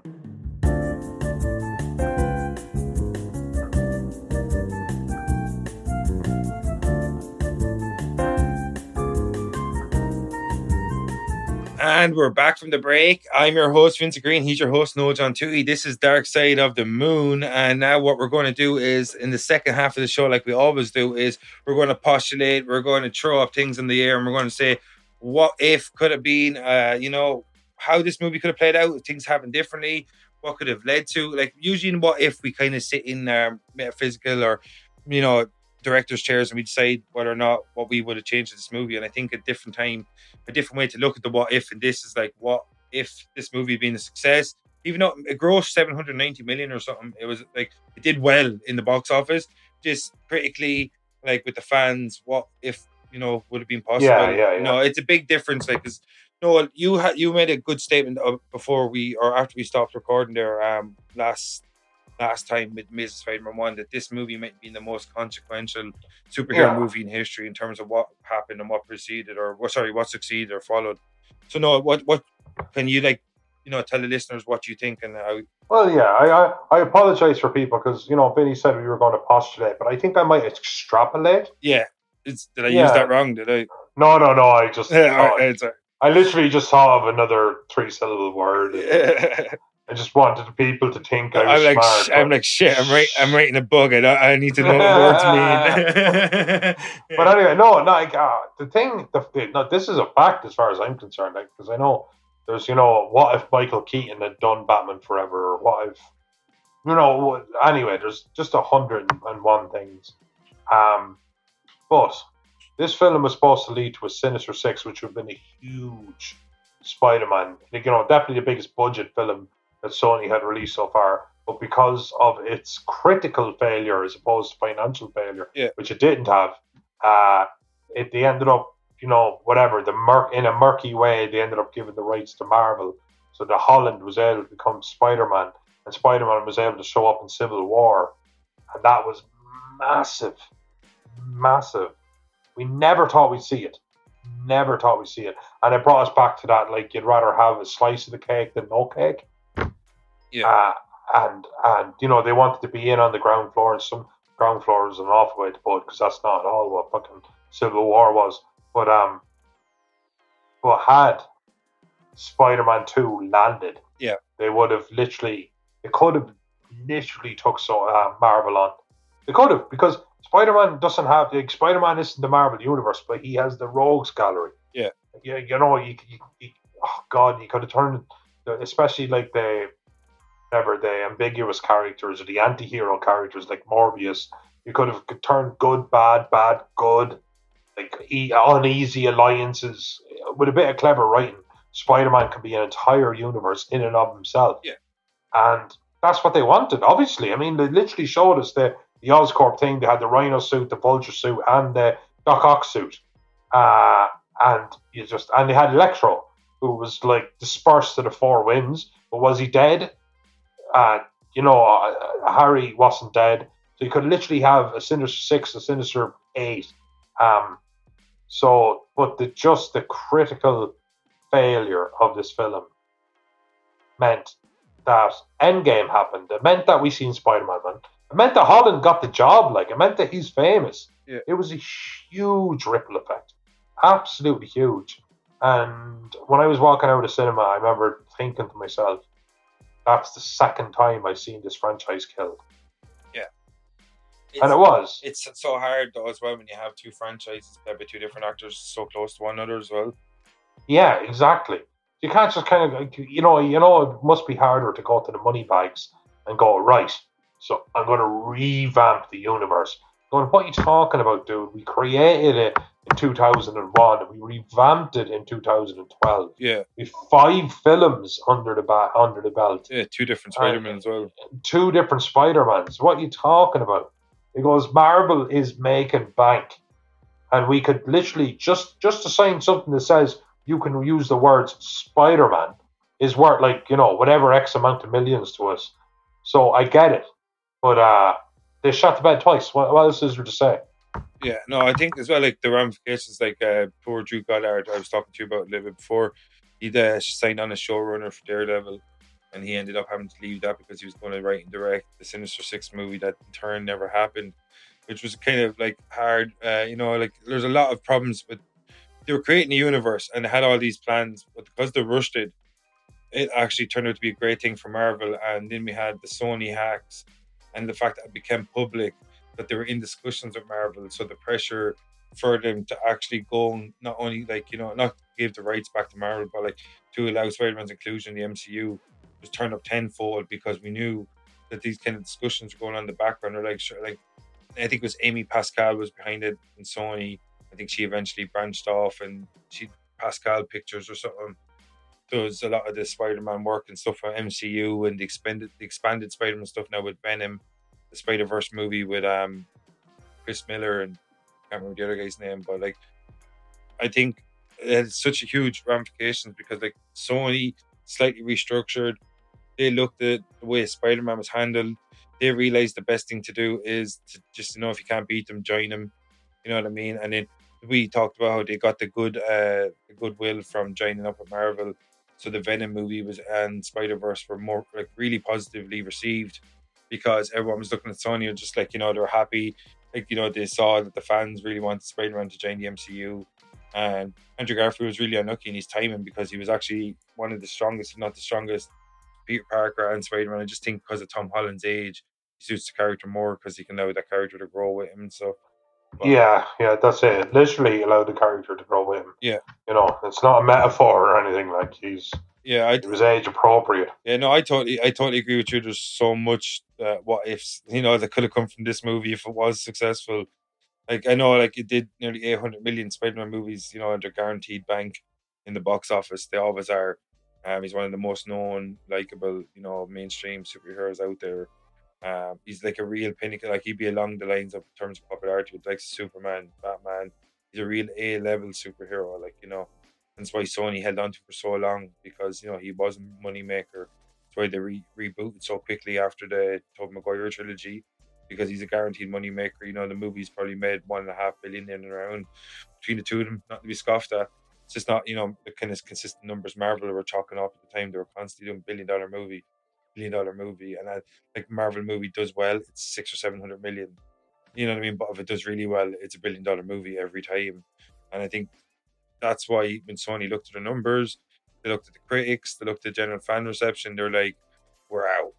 you know what I mean? It's like not out all the way, but let's Marvel uh, handle Spider Man, let him revamp him, and then now we can run our Spider Verse adjacent, like we talked about with Venom. I think they talked about a Black Cat movie.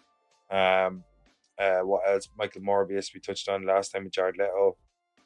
So uh, this movie, even though it didn't lead to the things that Sony wanted to originate with the Sinister Six movies, uh, with the Sinister Six movie, but I think in the end it's still going to lead.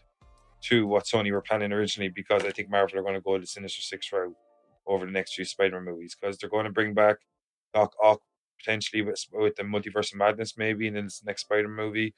Going to bring back Jamie Foxx as Electro. We already heard. Um, they already have Michael Keaton as Vulture. Um, I'm sure they. I'm not sure what they're going to do with Green Goblin. Um, so like if it's going to be James Franco or Dane DeHaan because he's the only one that was cast twice, bring back both of them maybe.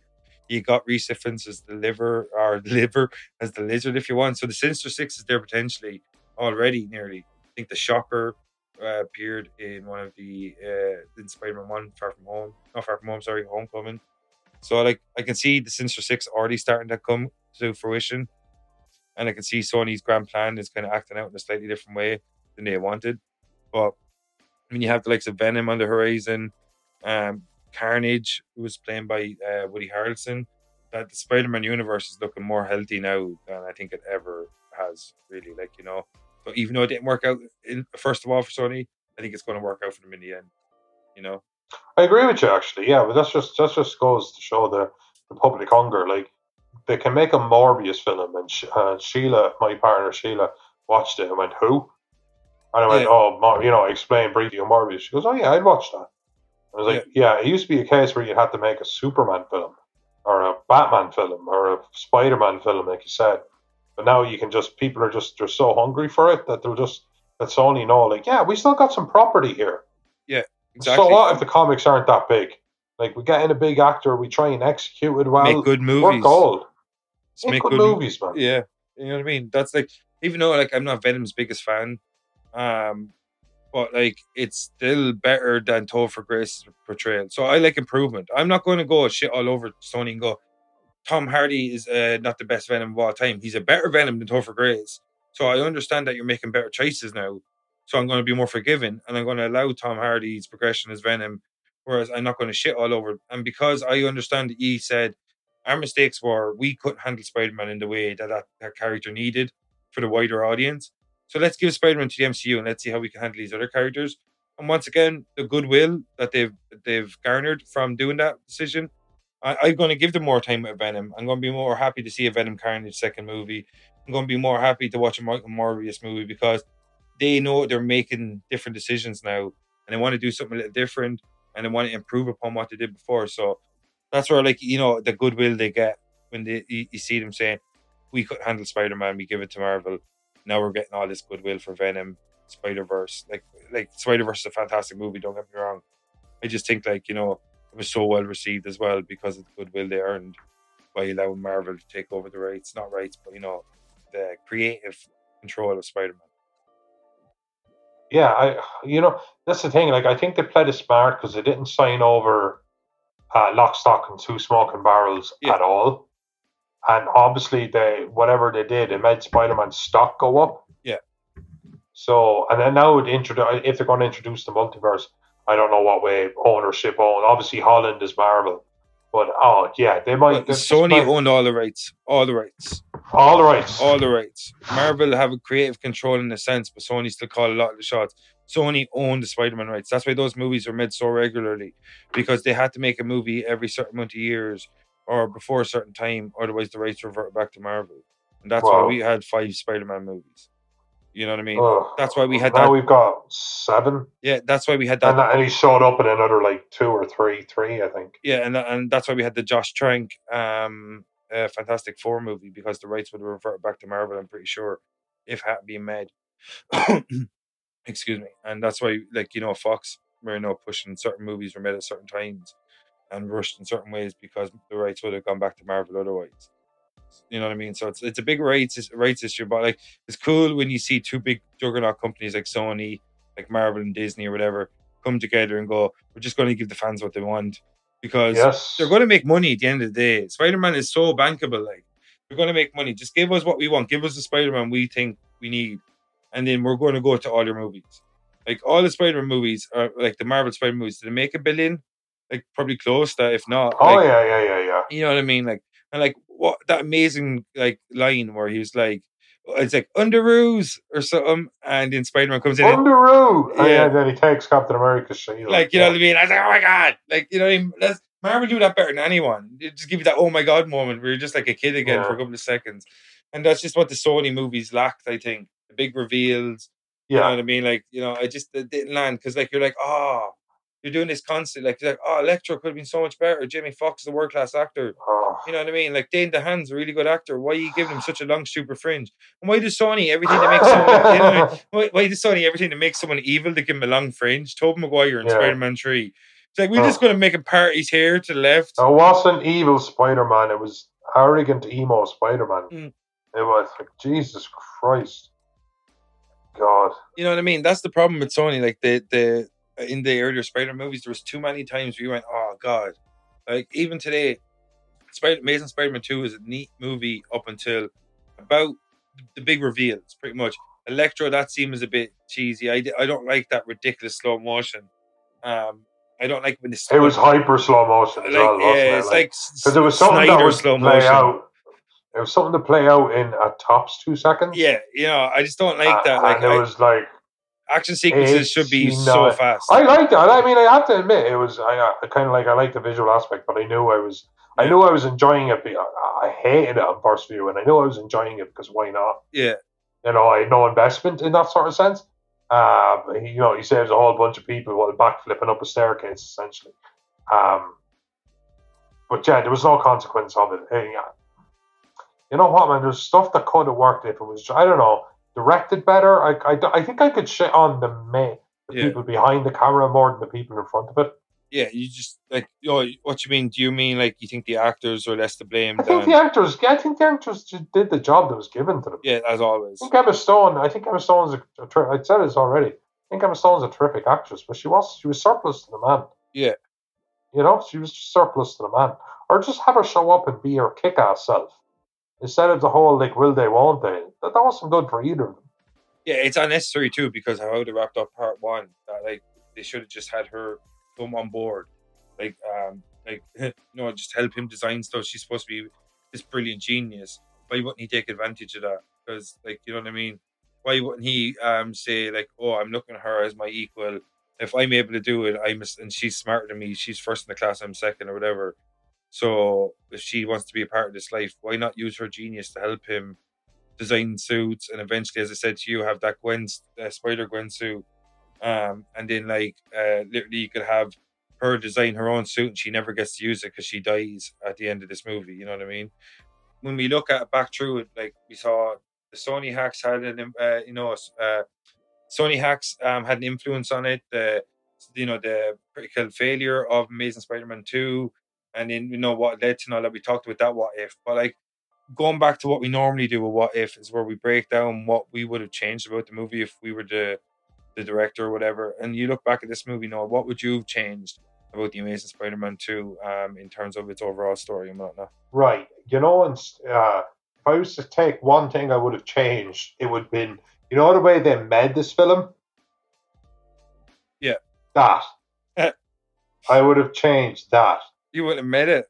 Ah, of course. Like, I mean, like you know, of course. Like I mean, you make you make. Look, we. This is this. It's the same with sport. It's the same with fucking everything, man. Yeah. We, we we get enamored with and we love it, and that's fine. That's cool. I'm a part of it. Yeah. But it's a money game and it's a results game. It's like a sport. It's a fucking results game. If you get over the line, good. If you get very far over the line, even better. It's the Yeah. flourish. Um, this film, if I would have met it, I would have like this. This is my absolute rule number one. I think Harry Osborn should have been introduced fine, and they should have built to like his influence, his technology, his kind of like uh, his Wayne Corpness, except for Yeah. nefarious reasons. And Electro should have been the bad guy. Yeah. and then, and then he could have fought Electro, but like uh, maybe maybe Harry. Os like maybe Harry Osborn could have learned a lot about how just how powerful Spider Man is. Yeah. because he you know he, he does piss about a lot. But he's an extremely powerful dude. Yeah. Um.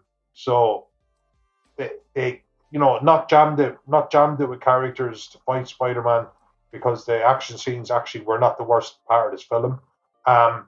I think like obviously taking uh God, taking Jamie Foxx and making him the, like I, I mean you can't have a bad guy. If you look, I'm going to I'm going to go nuclear and then I'm going to go to what I think is a pitiful example, and that is Electro. I'm Yeah. going to say Heath Ledger. Yeah. You know, do you remember when he sets like at least something like a billion dollars on fire? Yeah. Because that's what he was about.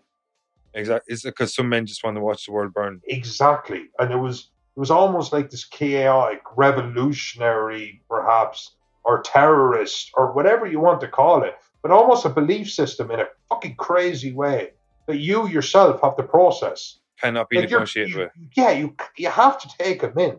You literally have to take him in. And, and I didn't know what to make of him even by the end of it, but I knew he was amazing. Like Yeah. you know, as in I knew I just watched an amazing performance. You know what's not an amazing performance? Somebody who, if you remember when their birthday is, they use his godlike power. It was such a He's fucking obsessed with his birthday in this and the movie, thing is. I, I man, I even like I'm been such a nerd. I'm I was born in 1983, so Yeah. I'm exactly 55 years older somehow than anyone who's listening to this. I'm pretty sure if anyone listened to an earlier episode, they'd know you're 87 years old, man. yeah, Or exactly. 77. So shit. No, you know what this is? Like we we brought. No one likes our podcast. We broadcast it into space, and we're Yeah. the biggest thing on Romulan Septilon Nine. Well, Well, like, of course. What if you're not in the Romulan markets? Then who are you nowadays? You know what I mean? Like, if Elon Musk has taught us anything, you got to be in the Romulan markets. That's all I'm yeah, saying. exactly. That's what You know what I I'm mean? saying too. We're But innovators. That's what we do. I, I lost my train of thought. What was the last thing I said? um, you were talking about. Uh, you were just talking about how um, uh, Heath Ledger's uh, portrayal of. Yeah, sorry, but like he just like I think the worst thing he could because oh god, man, it was it was almost 1960s Batman comical as in you had like Jamie Lee Fox as in I'm a scientist, but I'm actually quite nervous and uh, Jamie I'm not I'm not very good with girls, and he's You call him Jamie Lee Fox. Jamie Lee Fox. I stand by it. Like, like a weird hybrid of Jamie Foxx know and Jamie Lee Curtis. Maybe That, everyone that, that else is person would wrong. be gorgeous. Maybe everyone else is wrong. Yeah, that sounds like. Michael Bay when he watches his movie. Jamie Lee Fox. I mean, Jamie Lee Fox is like I. I'm a straight man. I'm not even like I don't even think I was gay. I'd be particularly attracted to him, but I know he could swoon me. I just know he could. You know what I mean? Like that. That dude is one debonair, absolutely charismatic. Mother. so, so you're saying to get get you back on get you back on the, the rails. You're saying that you would have uh, had slower character progression with Harry, um, and have him be a side character in this movie, and kind of show off what he's capable of for a future movie, and have Jamie Lee. Uh, Jamie nearly got me saying that you bastard. You have Jamie You Foxx. did say it. Yeah, nearly is so close. No, you Uh, said Jamie Lee, and that's what yeah, matters. but I didn't say I didn't end it. I didn't end it. but like, so uh, yeah, so you you would have had done the, the singular villain had Electro be the main focus. Singular villain, man. I, I like. I mean, there's sometimes you see things in in Hollywood where you just kind of go like, yes, like don't get me wrong. Like the end of the first Avengers, New York, amazing. Endgame, Yeah. amazing. Superman versus uh, uh Zod in uh Man of Steel, amazing. Loved it. Don't get me wrong. And it was huge concept and everything. Like cities got torn apart. Uh, um, but at the same time, like that's like it's not like oh, what if we had another bad guy? I kind of go, oh, that's brilliant. But yeah, what if we had a third bad guy? And kind of go, no, no, that's not. It's not storytelling. It's story filling. It's story filling. And I mean, Jamie, if Jamie Foxx had actually just, I mean, don't forget, I remember actually watching the 1960s cartoons. Electro was a thief. Yeah. He stole shit so he Yeah. could have money, so that he could be rich.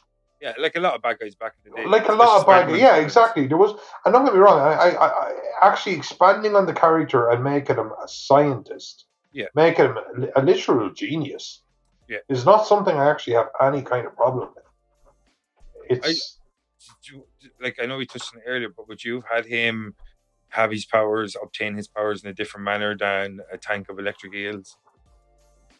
yeah yeah yeah I don't even know think of how, anything but, else? like I, I, yeah I probably would have like like all they had to do was like literally if he's a genius um and he's you know, maybe he's working on electrical technology and he gets electrocuted. Like, you know what I mean? Why did he have to? Like, the eels thing was so like unnecessary. You know, like, in this universe, you have to obtain your powers through an animal of some sort.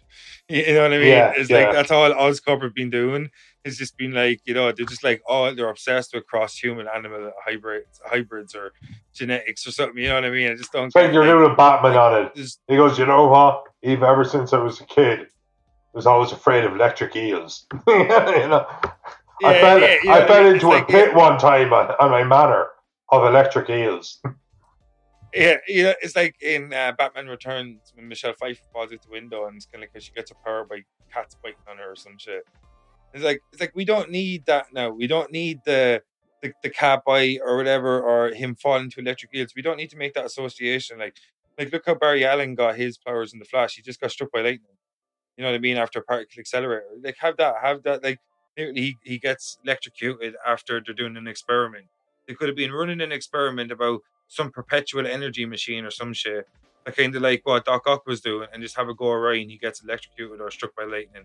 Could even cause a lightning storm and he gets struck by lightning or some shit. Well, I mean, You know what I mean? I So, got fast when I was struck by lightning. And by fast, I mean I was brought to the front of the queue every week for my hospital checkups. yeah, you got fast on your way to. yeah, no, I just think it was really like uh, old school cheesy to have him get his powers by getting chewed on by you know I don't know fucking souped up electric eels. Or yeah, shit. they even did the whole thing where like it's so stupid. It was one eel that kind of like zeroed in on him for a second and then did the whole like ah, you know. And then his skin started No, I- turning. It's not. It's not the same, man. It's not. Not the same. Yeah, I, I, I would have, if I was in the director's seat, I would have done what you said. The singular villain, I think it's important for Spider Man. Um, uh, I think with the villain for part two, you maybe create that emotional bond with in part one because Spider Man's Spider Man have a lot of villains I know, or a lot of superheroes and their villains have emotional connections with them, but Spider Man has it a lot. Where a lot, like you know, Harry Osborn was his his best friend, and um, he went evil, you know, that kind of way, and like you know in part one where they played on it nicely that Norman his father was like a father figure that went evil. And um, I just think with Spider-Man you need to do that groundwork because I think the villains need to have a bit more of a personal relationship with him of all the superheroes. I think he has a more kind of personal relationship with a lot of his villains that they know him in his personal life as well as that they end up being villains with him in his alter ego's life like like like Venom. Venom was like a work rival that ended up being one of his no, most uh, like you know, fucking well-known nemesis, like when Eddie Brock became Venom, you know, and like when Harry Osborn becomes Green Goblin, it's like you know, or Norman Green Goblin, like even Doc Ock. Doc Ock is someone that was a tutor of his, became like you know Doc Ock, and even look at Curtis Connors was a teacher of his, became the Lizard. If you look at Spider-Man's villains, I think they need to have a personal like relationship with him, or it seems that they all normally do have a personal relationship with him. I just think when they don't, they're not as good. So like I think Electro should have been maybe introduced in part one, and then you have a little bit of a personal relationship with that character, and then he becomes Electro in part two. You just need to have, you know, I just think of all the superheroes, he needs to know his characters on a personal level as Peter Parker before he goes against them as Spider Man. Yeah, well, exactly. There was even like, even though he didn't know Rhino, and he wasn't even Rhino at the time. Yeah. It was the whole thing where, you know, he tries to shoot him or he tries to do this, and he he sticks his right arm to the left wall using webbing, and his left arm to the right wall, and and and his gun falls on his head and kind of knocks him out, and it's very like I don't know. It, yeah, it's Warner. Yeah, it's it's it's, it's Looney Tunes. Um, Yeah. But at the same time, that the it was always cool about Spider-Man is in the nefariousness of the bad guy never broke his spirit as a good guy. Yeah. And I didn't. Yeah, they could have explored that. I always I always felt like this this film definitely tried to do eighty things badly instead of five things right. Yeah. Not as much as Spider Man 3. This is Citizen Kane wrapped up in Shawshank Redemption yeah. compared to Spider Man 3. But this was not a good film. It and it was a lot. It's not to say I got everything wrong. It's just that sometimes I felt like, I actually felt like Garfield deserved more. I felt like Emma Stone, I, I felt like Emma Stone deserved more, even if I would like to seen less of her. it wasn't her. It wasn't her, her at scene all. was good though. Her death Her scene death scene was was good. I was surprised they actually showed the moment she hit the ground. yeah. It It's was very real. gratuitous. It's very real. It's just Yeah, a literal like uh, her spine, her uh, coccyx, her and obviously her like head hits Yeah. the ground. It's this horrible bounce that would reverberate to basically your entire body and, and break your neck and ugh, your brain. So- oh, just a horrible death. Something else I wanted to talk to you about was um, I know on the cutting room floor somewhere that a character I'll check in a sec. Uh, Mary Jane Watson was actually cast in this movie, and she was cut out of it, as far as I know. Really? Uh, um, yeah, and they, they were going to go and cast a different actress. I'll, I'll, I'll check. But like, what did you make of? I, I think Gwen Stacy's death was obviously going to lead to Mary Jane, and maybe they weren't happy with the actor, or the actress, sorry, that played the role. And what do you think that like? Do you think this is more proof that like Sony didn't really know what they were doing? You know what I mean? Well, I, I think if they'd introduced, I think if they'd introduced Mary Jane in the same film, Yeah. as Gwen Stacy, it would have been tasteless. So you think like it's better to leave it to a later movie and not Yeah, leave it, leave it to that. Because imagine it's just like, oh, like if it gone from, especially considering it's at the end of the film, it's not as if there was a terrible lot of time to work with. It's not as if he could gone from like Gwen Stacy's funeral and him losing the love of his life to him falling in love with somebody in that six minutes that was left. I think they were right to cut it. If they cut it, I think they were right to. Because in Spider Man 3, he's going to be two years older again. So instead of being a part time photographer, he could be a photographer. He could be a grown man in his mid 20s and he could be, you know, and he could actually finally be ready to move on in some sort of degree from Gwen. Yeah. But no, I, I, I- think it was a good call. In a film that didn't have a lot of good calls, I think that was a good call. Yeah, I think uh, I checked it here. Um, the actress' name is Shailene Woodley. I'm known for the Divergent movies. But, um, yeah, looking at a picture over here, she's um, as a redhead, and yeah, she would have been actually a decent, you know, cast as MJ. So I can understand maybe uh, uh, there's an article there, and I don't want to have to. I don't want to go through it very quickly, but like. There, I can understand what you're saying that it would have been a little bit tasteless to introduce new love interest in the same movie as the old love interest died. Yeah, like I mean, he was literally tortured over Yeah. his relationship with Gwen. Yeah. Tortured. And then she ends up murdered. Hmm. It would have been strange to have him tortured, her tortured, her murdered, Him and then on. him fought moving on inside an hour and a half that wasn't even about that. Yeah. Like, as in, that was the, the subplot. No. Uh, uh, It was a film of bad decisions, and that was a good one. And obviously, unfortunately, all you actually see in the film is the decisions that they did make, and not Yeah. the decisions, uh, the decisions that they decided against. But that's Yeah. a good one. I'll give credit in some small sense for that. I, I, I think they were right. Yeah, same as. And um, what did you what, what did you make? Because I, I we forgot to talk about this, and I'll, I'll be raising if we don't. What did you make of the scene where the little kid faces off against Rhino? Yeah. Like, come on, cops, make a make a better attempt to save that kid's life. you know what I mean? Like, yeah. I, I don't even mean like you know he kind of shows up at the very end and he goes, "Hey, Spider Man." I won't. I would kind of like the thing about like raising kids is sometimes kind of going, "No, yeah, no, yeah, don't do that. You're in Yeah. trouble." That guy has machine guns and was firing them exactly where you were, and you had that as information beforehand. Yeah. It's like you that. run at the machine guns, man. You're grounded. Like, and, and, and we're going to look at special classes and defense classes. I'm worried about you. Are you depressed? Is just a cry for help. Is this a cry for help? It's not like you get to show up and, you know, it was cute and all, but I was like, no, no, no. Dude, and I don't have a conversation with him. Like, If I was Spider Man jumping into that situation, superpowers, I'd be like, um, yeah, I'd probably like go talk to him in a minute. I'll get him out of there. I'm not going to like, talk to him in the line of fire. uh, yeah, no, I thought that scene was ridiculous too. Um, but um, so like when it comes down to it, you would have only just changed the singular villain, and it's it's literally about the pace and the issue with this movie and the the rush progression of the Oh. Sinister Six. And If I if, if I had to use one word, it would be tone.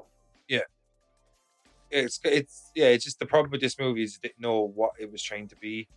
Yeah. You know what I mean? Or maybe it did and it just didn't execute it correctly or something. I don't know. It's just uh, uh, uh, uh, like when you have a murder scene, um, and in five or ten minutes before that, you have a guy playing itsy bitsy, itsy bitsy spider on like a power station or some shit. It, it, I can totally understand what you mean by tone. You know what I mean? Like that, like you can't shift so hard from a really cheesy scene to the character's love of his life being killed, you know, horrifically because he couldn't save her in time. You know what I mean? Like so, eh, like I totally understand what you mean, but uh, like when you look through it, is that the the major issues you had with this movie? The villains, the tone of the movie, and the rushed nature of it, trying to expand into uh, an expanded universe. Yeah, it, you know what? I I think like again we we kind of touched upon it earlier, but I think it tried to deserve a universe too quickly. Yeah. First one set up Peter Parker nicely. First one made Spider Man work, but by the end of that film, there had been a man a med of electricity, and there had been a poison a guy who was dying who injected himself with poison. That's the best way to get superpowers because that, that that makes you strong. it's Because you know, a- like it's like two negatives. It's like, Yeah. oh my god, you're dying. Poison me. Go, you fucking genius.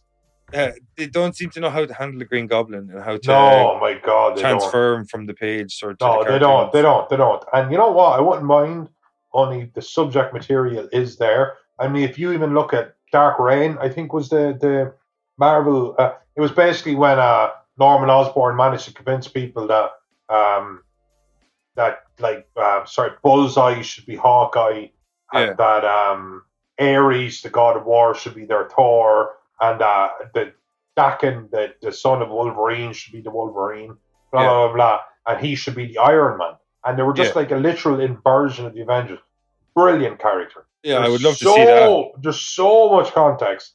There's so many comics about his insanity, his ascension, his fall, his reascension, his second fall, all of that. It's been going on for over 40 years. It's there, man. It's there. Yeah. Because I wrote characters, you wrote characters, and you, you literally start from absolutely nothing. And who knows, if you're ever lucky, in 50 years, in 100 years, when you're long gone, somebody literally improves upon it Yeah. because you did the work. Well, I'm sorry, but you went into this film and people who are no longer with us did the fucking work. It's Yeah. there. It's there. Yeah. You did nothing with it. Yeah, it's really annoying when there's such a rich source material and it's not taken advantage of. Exactly. And few of them are richer than Marvels. Few of them are richer than Marvel. It's not as if you. It's not as if you made like uh, two films I love, Snatch and uh, let's say Pulp Fiction. Yeah. Like, that, that was right, right from the minds of their directors, because the Yeah. directors wrote the film, right from the mind. Nothing, no source material. I'm sure like things have happened in their lives, things That read, influenced them. Um, influence, of course, because that's everybody, everybody, and every medium of art. Well, they wrote that, but this would be like something that me, a mere mortal, can again, I admit, arrogantly say, I might have wrote a better character. yeah. But it was only because I read the comics, man. Only Yeah. because I was literally told by Stan Lee how to do it. And that's why MCU is so successful because they did their they did their hardest or tried their hardest to transfer the characters how we grew to know and love them from the comic books and the cartoons onto the big screen in the most like modern updated version possible. You know what i mean? Like and i think that's why they're so successful because you have someone like a kevin feige um in the background um in the background you have kevin feige and like you know he really respects the source material and because he respects the source material you get like um you get better movies. And i just think like um when you like the difference between the mcu movies is because they're is they're uh, steeped um in the the history of the source material. And then they decide to like try their best because they respect it so much try their best to bring it to life in the way that we want them to or the way we expect them to be uh, you know brought to life with the same level of respect with the same level of gravitas with the same level of epicness that we kind of imagined what they were like from the comic books. Um because we had that like same level of epicness in the movies then you know these movies were really successful and the problem is we have all these high expectations um you know with these characters and, and sony failed Uh, to meet our expectations because they didn't you know respect or adapt the source material to the best of their abilities, then you have the reaction to a Spider-Man two in the same way, like the reaction or Amazing Spider-Man two, the same way we had the reaction to Spider-Man three. When you show like a lack of respect for the source material with people that are like in the comic book, like you know, a fandom or whatever, they'll turn on you very quickly and fervently, and they'll stay turned on you till they feel that their fan service can be paid off, like and rightfully so, because the source material is so so fucking rich that like if you can't make a good movie out of like the Marvel comic books and you can't make like you know you can't expand on the universes that they've already provided for you, then like you know you're doing a bad job. You know that kind of way. Yeah, exactly. That's what it's. Again, it's the difference between trying to build something from the ground up and trying to expand. And don't get me wrong, there's an awful lot of art in the MCU, an awful lot. Yeah. But my God, man, how can you get it so wrong? Yeah, I think that's the problem. Like, you know, you just didn't go like you can change from diverge from the source material, but like use it and incorporate the tone that it represents into the movies, and then you get successful movies. That's what MCU have done. They've incorporated the different eras of their source material. Like you got Captain America set in the forties, like a propaganda movie kind of thing, and then you have like the spy movies because based on Winter Soldier, I think Ed Brubaker wrote it, and you got all these different tones because they embrace the source material and all the different tones that are con- contained within it. Like you know, you kind of get that goofy kind of campiness of the Guardians of the Galaxy, you know, and you get the real kind of like you know action hero of Iron Man you know, and because they incorporate all the different tones of the different generations of the comic books, you're going to get really good variety in movies, and you're constantly going to get, you know, ingratiate yourselves with the fans because they'll recognize what you're trying to do when you do it. You know. That's it exactly. People seem to like. Don't get me wrong. I think fanboys, if left unchecked, will ruin yeah. the universe, ruin it. Um, there's two because it's like it you, people think they're all one stream of consciousness, but they're not. Yeah. But they're not.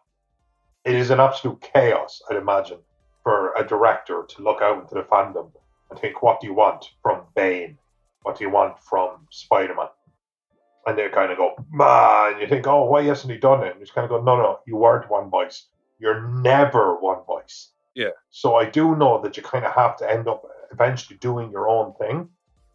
But I do also try to remove myself from it. I don't always do a good job, but I kind of kind of go like, no, but that's clearly wrong. Yeah, as long as, as respect is shown to the character. Exactly, like Luthor. Luthor is intelligent, charismatic, and grounded and determined. He just is. Yeah, he just is. Um, you know, Sinestro, or you could go Doom. Some some somebody like Doomsday was quite simple um, but they just are like the Joker is wild. The Joker is the wild card, you know, in, yeah. in a very literal sense. And um, if you're not capturing that, you always kind of think like, like that's all they were. It's almost like making a bad guy a good guy. It's almost like you got that much wrong yeah. on such a fundamental level.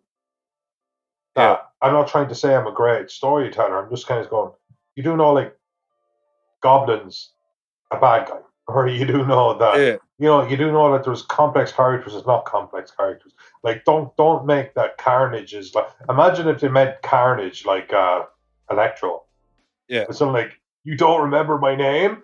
Murder 50 people. I mean, exactly. his whole like, thing is that he's a maniac. And just, just, if they don't get the fact that carnage is a maniac right mm. then they've fucked up carnage. And that's not something i'm doing with storytelling. That's something i'm doing with a single word maniac yeah, I think it comes down to like motives. If you don't like think the motives are worthwhile for what the character is doing, or if you can't even see from their side of view, they've done a bad job of telling the story. You know what I mean? Like, cause like like it's even you look at like a Thanos, and he's got this weird thing where he wants to bring balance to the universe. And you can kind of understand his motives, even though he's obviously wrong. But you look at like an Electro, as you said, you don't remember my name. Um, now I'm going to wipe out New York.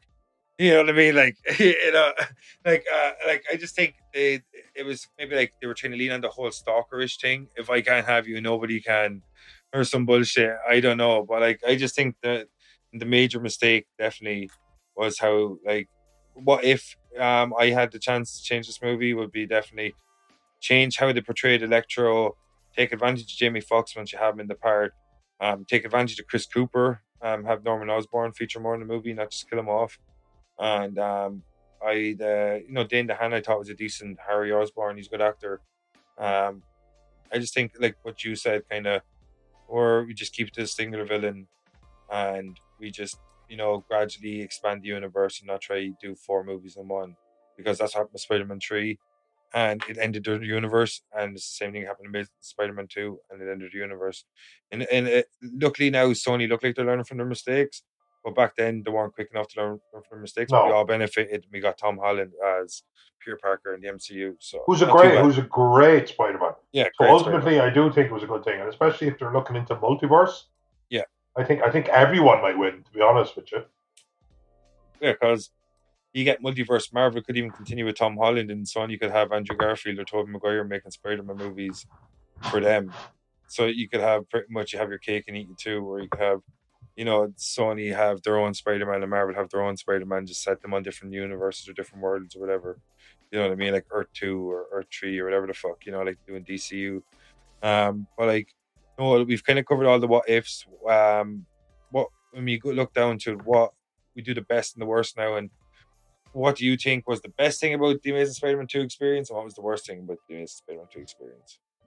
I think the best thing about the Spider-Man experience of this particular film was I, I thought there was a humanity to um, Peter and, and May. I actually thought, you know, like in their household, it did have the the sense of loss and this the sense of wonder and the sense of disconnection and connection at the same time. I thought that was done quite well. I thought that was done almost in a way that would fit into a drama. It just you, you felt like they loved each other, but there was a distance. That, like she was hiding from him something quite well compared to being a superhero, quite basic, Yeah. and he was hiding from her so they were like- quite huge Both hiding massive secrets from each other to protect one another, to even protect though one another. even though if they were to share those secrets, it would help themselves so much.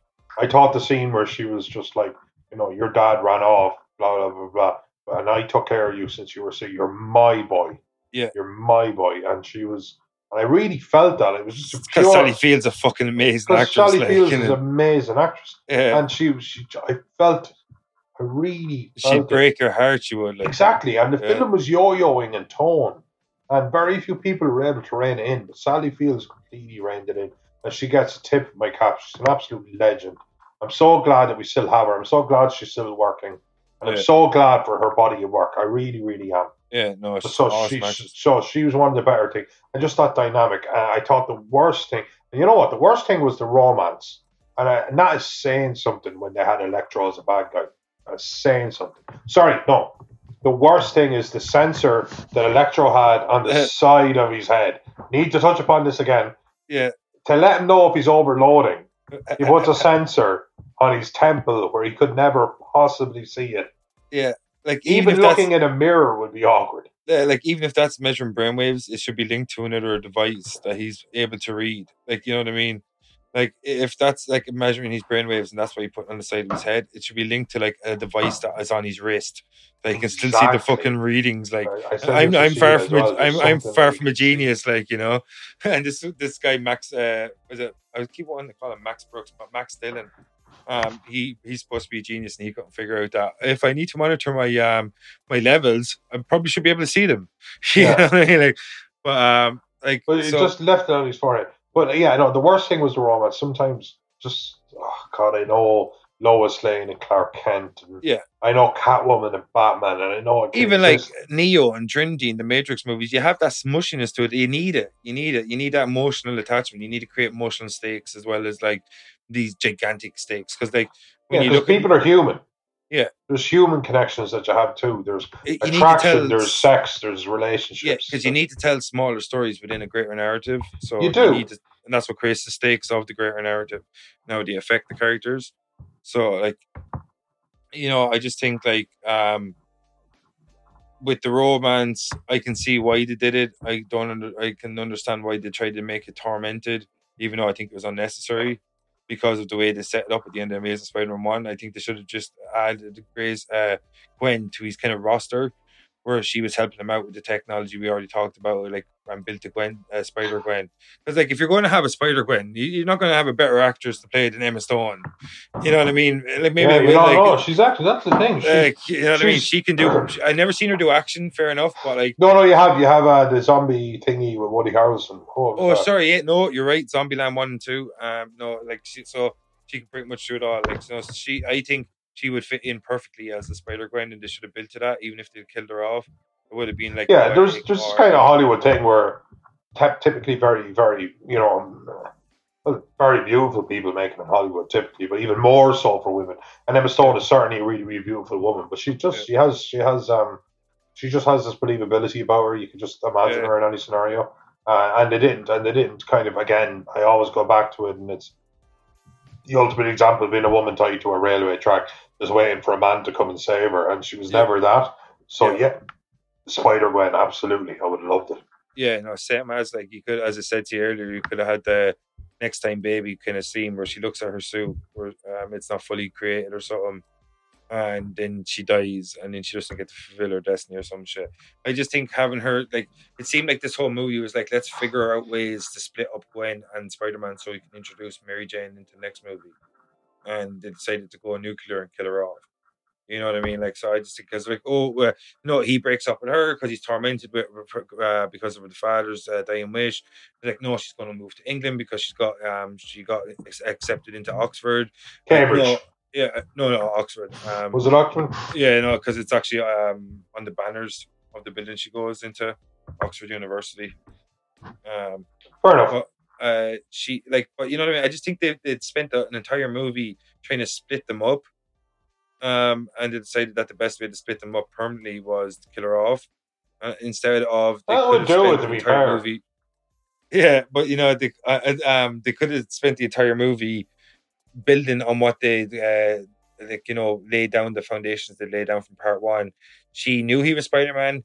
They could have incorporated her into his life, and instead of having this complicated romance thing, you could actually have her involved in all the action sequences. Not even not all of them, but planning of them, and became you know, and like you could why you not have Gwen Stacy be why does Mary Jane always have to be in it? You know that kind of way. They should like if they're if you want to make your universe different, stay with that tone and keep that energy when the big decisions come. Like even though Mary Jane Watson's such a big part of uh, Peter Parker's story, there's no problem. Gwen, St- Gwen Stacy, I'm pretty sure in the original Spider-Man was his first love interest. So until she got killed off, so like, like I think she's an important enough part that you could have had her for a couple of movies, and then you know more than two movies maybe, and then not kill her off, and you could, you know, even have spin-offs or whatever. Fuck, I don't know no, so your best and worst would be so your best was Aunt May. Uh, Peter yeah. dynamics. It was the most grounded thing in the film. It wasn't a big part of the film, but I liked it. Yeah, you don't get to tell. War... The worst was definitely the Roma, and I know Electro was fucking awful, but yeah. I, I honest to God thought just the tortured souls, the the the sleepless in Seattle was yeah. just, and you know what? Like, there's not there's anything wrong with a romantic film it's just, not, unnecessary. like pick a lane. Yeah. Like don't I don't like every story always has a subplot. It lends itself to other to other things. Uh, yeah. Horrors horrors can be comedic and all of that kind of jazz. But this just felt like it couldn't decide on what I wanted to be. Be with the girl or don't be with the girl. But I, would really appreciate if you'd be Spider Man for a bit more. yeah, I get what you mean. Um, so my my best would have been um, uh, I like the action, and uh, my favorite part about the movie was Andrew Garfield's portrayal of Spider Man again. Um, yeah, solid. Really no, good. solid. Really, really, yeah, he's really. a really, really solid Spider Man. I even texted you like I think it was during the first movie, and I just like Andrew Garfield's a good Spider Man. I think it was just something simple as that, like where it's just that's what he is. He was just such a solid, good Spider Man in both movies he was good uh, and a really good Peter Parker as well. And I loved his dynamic with uh, with Gwen Stacy and Emma Stone, and that's obviously because they were dating in real life and had this natural chemistry already. But really showed on screen and there was a real strength in my opinion of the movies.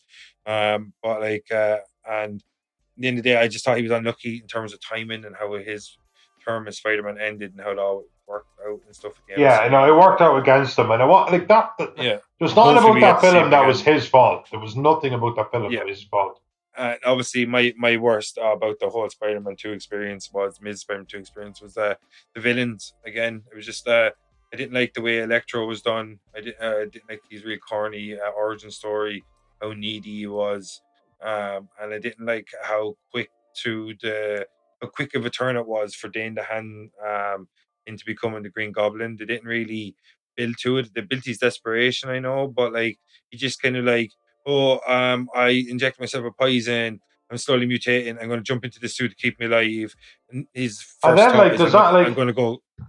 Did, did, did the Spider-Man blood like enhance him in any way, or was it just the suit? They never even just touched kind on that. yeah. It, it kind of looked like he was dying, and the suit saved his life.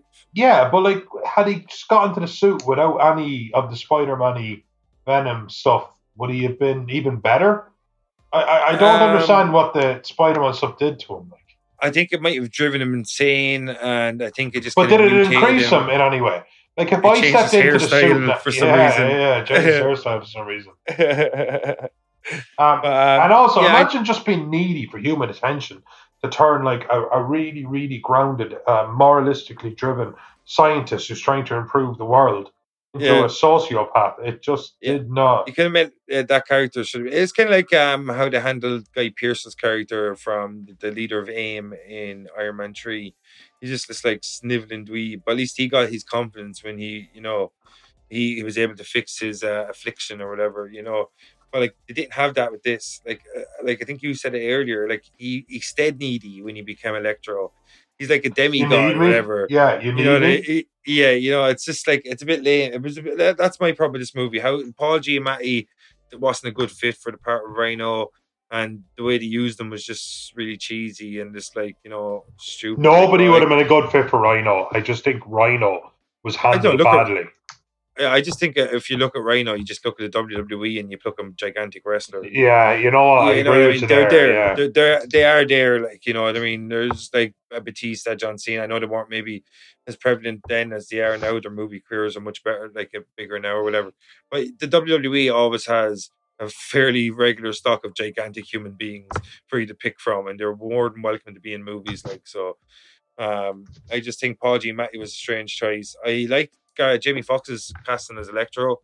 Um, I know he's very different than the character the character was in the comic books, but it's such like a low level character that it needed a, like if you give it to a good actor, you, you should do something with it. And you can do a lot more with it instead of just like sticking him on the lower level like he was in in the su- in the comic books.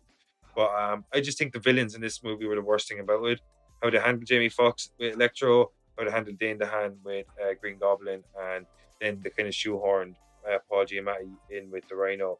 And I think that's just my worst. I think the best part about it was Andrew Garfield and his dynamic with uh, uh, Emma Stone and his portrayal of Spider-Man, Peter Parker. And the worst thing about it was the villains, and it's just it fell in the same place as Spider-Man Three, where the villains were weak, and thus we had a weak superhero movie, which is often the case. Yeah, and I think uh, if, if I was whatever one of the money bags that uh, involved in this film, I would kind of go like, "This is how you handled two bad guys," and now you're asking, like, don't get me wrong, commercial success, but people were kind of done with it. It was that bad Yeah. a film that Yeah. yes, they went to it, but they weren't going to rush back. And then you're Yeah. kind of going, "You want me to give you six? Yeah. You want me to give you six Yeah, into the next film? No, no." yeah it's you, you you need to earn it like with, with the audience you need to you need to tell your story i think the reason now when you look at um the golden age televisions because people are enamored and love long form storytelling and there's no better source material than comic books that have shown how to do long form storytelling over a gradual period of time and long period of time how to develop characters their relationships their motives the reasons for attacking or defending or whatever and i just think like look at Marvel. The reason they're so successful is because they did it gradually. It's a long form storytelling. It's like the longest cinematic TV show in history. You know what I mean? The largest scale cinematic TV show in history is that's what the MCU is. It like feels like you're watching a series of television, but each episode is two hours long. You know what I mean? And that's mm-hmm. what you need to do. You need to build it slowly over time, like the comic books did, because that's what the audience and the fan base that you're trying to bring over from one medium to the other expect. And anytime it's not done right, that's when it's failed. You rush, you fail. Look at DCEU. They rush their character developments. Let's go and throw let's throw Batman, Superman, Wonder Woman. Let's throw them all in really quick instead of giving them standalones and building and building and building, and then we get the payoff. And so, I mean? Wonder Woman is really well received because that's the exception. They actually did a Wonder Woman. No, yeah, I love that one. Yeah, but they did it after BVS. You know oh, they mean? did. No, they did. They did after BVS. No, I, I love the course, first. Yeah, I know. I love the first Wonder Woman movie. I even wrote an article on it back in the day, um, and I love that movie. Thought it was brilliantly done. Patty Jen- Jenkins did a great job. Terrible sequel though, unfortunately, because I was really looking forward to it. Another time where they wasted potential with their villain Pedro Pascal just like he was just looking at the camera and talking to it the whole way through. You want a wish, I give you a wish. You know, like it's not a great character. You know what I mean? I just think when you have the whole movie should have been centered around maybe um, what's the lady's name? What's the woman's name that played Tigress? No, Cheetah. What's her name? Sorry, Kristen Wiig. Kristen Wiig. Yeah, I think he's like her power set uh, works well with Wonder Woman because they have a brawl. Excellent, yeah, excellent. So, no need. There's no need for Pedro Pascal's character in that film at all. None whatsoever. Yeah, you know what I mean. And I think that like that's another missed opportunity. Like, but oh, but this again, is it. Like they're they're oh god, they're just trying to cram everything we, together. It, it, just goes the way it is. If you ru- like, there's two big things with superhero movies. If you rush your world building, you're going to fail oftentimes. And if you have a weak villain, you don't put enough work into your villain, the half cooked, the fans aren't going to forgive you. Even the the Marvel, some of the Marvel movies that have half cooked villains they're looked upon as poorly by the fans. Because if you look at it, we got Loki, Thanos, you know what I mean? You get Magneto and Ian McKellen, and then Michael Fassbender played him in the uh, the newer X Men universe. Like when you get this kind of fleshed out like character, you understand their motives, then you normally get a strong backbone because you can understand the reason why the superheroes are trying to stop them, and but you can also kind of empathize with why the villain sees the world the way it is what you need to do with world building. And if you don't rush, if you rush your world building, your movie suffers, and that's proven time and time again. And I think that's the reason Amazing Spider-Man Two was, you know, welcomed by the audience the way it was, and that's the reason why the MCU was so positively looked upon by you know. Yeah. No, no, no. Much. No, they did. I mean, God, the patience. I mean, yeah. you, me and you were like, especially me, but we're old farts, and we were kind of there from World One, day one, and you know, like I mean, Iron Man One was a hugely entertaining film. I wasn't sitting there going, knowing my Iron Man, kind of going, "Oh God, wait, where where's the Mandarin and where's, you know, like yeah. I mean, where's the uh, God the extremist and where's all these other things?" And you kind of go, "No, this is an Iron Man film." Or Captain America, Who, the first Avenger. You're just like who was the dragon from Iron Man, the comic books? Fu Manchu. No. Oh God, um, Oh God, the, the, the dragon. He all he says is his own name. It's not Fu Manchu. Fa Fa Fung, Fa Fa Fung. Yeah, something like that. Yeah, something fa, like fa, that. Yeah, yeah. You know what? I'm not gonna. I'm not gonna Google it. I know I'm wrong, but at least yeah. I at least I took a shot at it from the yeah. from the. It's like Boom or something like that. Yeah. What I liked about the Marvel ones as well is that like all the first movies were kind of realistic, and then they're like, we're going to give you Thor, this is slightly yeah. different than what we gave and you. They managed and then, to wedge it in, like you know. yeah, was... and then they're like, because they got you ready for, like, you know what I mean. They, they give you Thor, and then we have isn't it Captain America? Or is it yeah? Thor was third, no fourth, because we had Iron Man one, which is kind of like a rel in like in the realm of the real world. Even the Incredible Hulk was kind of very grounded, and then you had Iron Man two, which is slightly more fantastic, but still very grounded. And then like they when they gave you gave us Thor, they're like, we're going to get you ready because things are going to get slightly different as we go along. We're we're going to like this is like the Marvel were very gradual how they um, welcomed or they introduced the more fantastical elements of their world because by the time of Guardians of the Galaxy came around, you were like, of course, you know what I mean? Because we'd seen Avengers, because we'd seen Thor part one and two at that stage, like you know. So when I just think if you have this gradual world building, you're like things are kind of be different each movie. You know what I mean? You change the expectation, and then people are like, when the more like outlandish things come in, you're like, of course, we've seen a thunder god. You know what I mean? Like, so why yeah. can't we see a talking tree or, or you know, a, a, raccoon or whatever? You know what I mean? Because like, you're like, of course, of course, if can uh, be around and Norse gods are real, of course, uh, you know, all these crazy creatures can be uh, uh, in the other side of our universe. There was a great line by uh, Nick Fury where, uh, what are you talking about? Just that a god decided to take home what was his, and I decided not to argue with him. Some shit like that. Yeah, way better delivered than that. But it was. I remember just being a great line. It was just like Wait, why didn't you stop him? Why didn't they stop Oh, him? the Tesseract, wasn't it? The Tesseract, yeah. Yeah. Why didn't they stop him? it's kind of going like, like only the gamma radiation monster is stronger than him, and he Yeah. has a hammer, and he's fifteen hundred years old and a trained warrior. I mean, they stop him. you know I? Yeah, I'm a goddamn toddler. yeah, yeah, You know? yeah. Yeah, I think that's that's the and the thing about it is like Marvel are brilliant at doing that where there's just like they, they build it up and just like when you see Thor's power um in Thor one, by the time he, he takes the Tesseract back home, you're like, of course no one's going to stop him. You Yeah. know what I mean? Like, yeah, we just seen him fight the Destroyer in Thor one that was like level the town and he was able to defeat that. Yeah. You know what I mean? So you know what I mean? Like, and it's all about world building, little things like that. Like, just make the payoffs in these films so much more enjoyable. Uh, Exactly. uh, you know what I mean? Just And again, they rushed it. You know what? If we were to put it down into a sentence, they rushed it. Like I know, you like I mean, they fucked up characters and stuff, but you're absolutely right. Like the fact of the matter is, they brought in a director and a writing team and said make an Iron Man movie, and then they brought in a team and they said make a you know make a John a, Favreau's a fucking god. God Favreau's a god, and they said you know make a Thor movie, and then like you, they intro, like they slyly introduced Scarlett Johansson's Black Widow and Iron Man two, and uh, Yeah. you know they introduced I know like had um Graham Norton, am I right? Ed Norton. Ed Norton uh, kept his nose clean. He would have been the Hulk, and that would have been an introduction movie. But at the same time, um, they just they just worked it. They worked it, and they worked towards it. And it was a four year plan, and then they had a ten year plan, and now we're in a fifteen year plan. And you're going, yes, don't make twenty good films instead of making five terrible ones. That's not going to get you to where you're trying to go. It's just Yeah, not. and just, just yeah, just it's, it's all about not rushing. Like, like, like uh, as I said, we have been spoiled with the golden age of television, and we really do enjoy long form storytelling now. And nobody does Marvel like nobody does cinematic long form storytelling better than Marvel. Nobody's done that. Nobody's done an interconnected universe. However, like I know there's some discrepancies about how interconnected these uh, movies are and stuff, whatever. But 23 movies, the timeline's pretty decent, and it's pretty neat. Um, like you know how they've wrapped up all the movies together, and it's never been done before.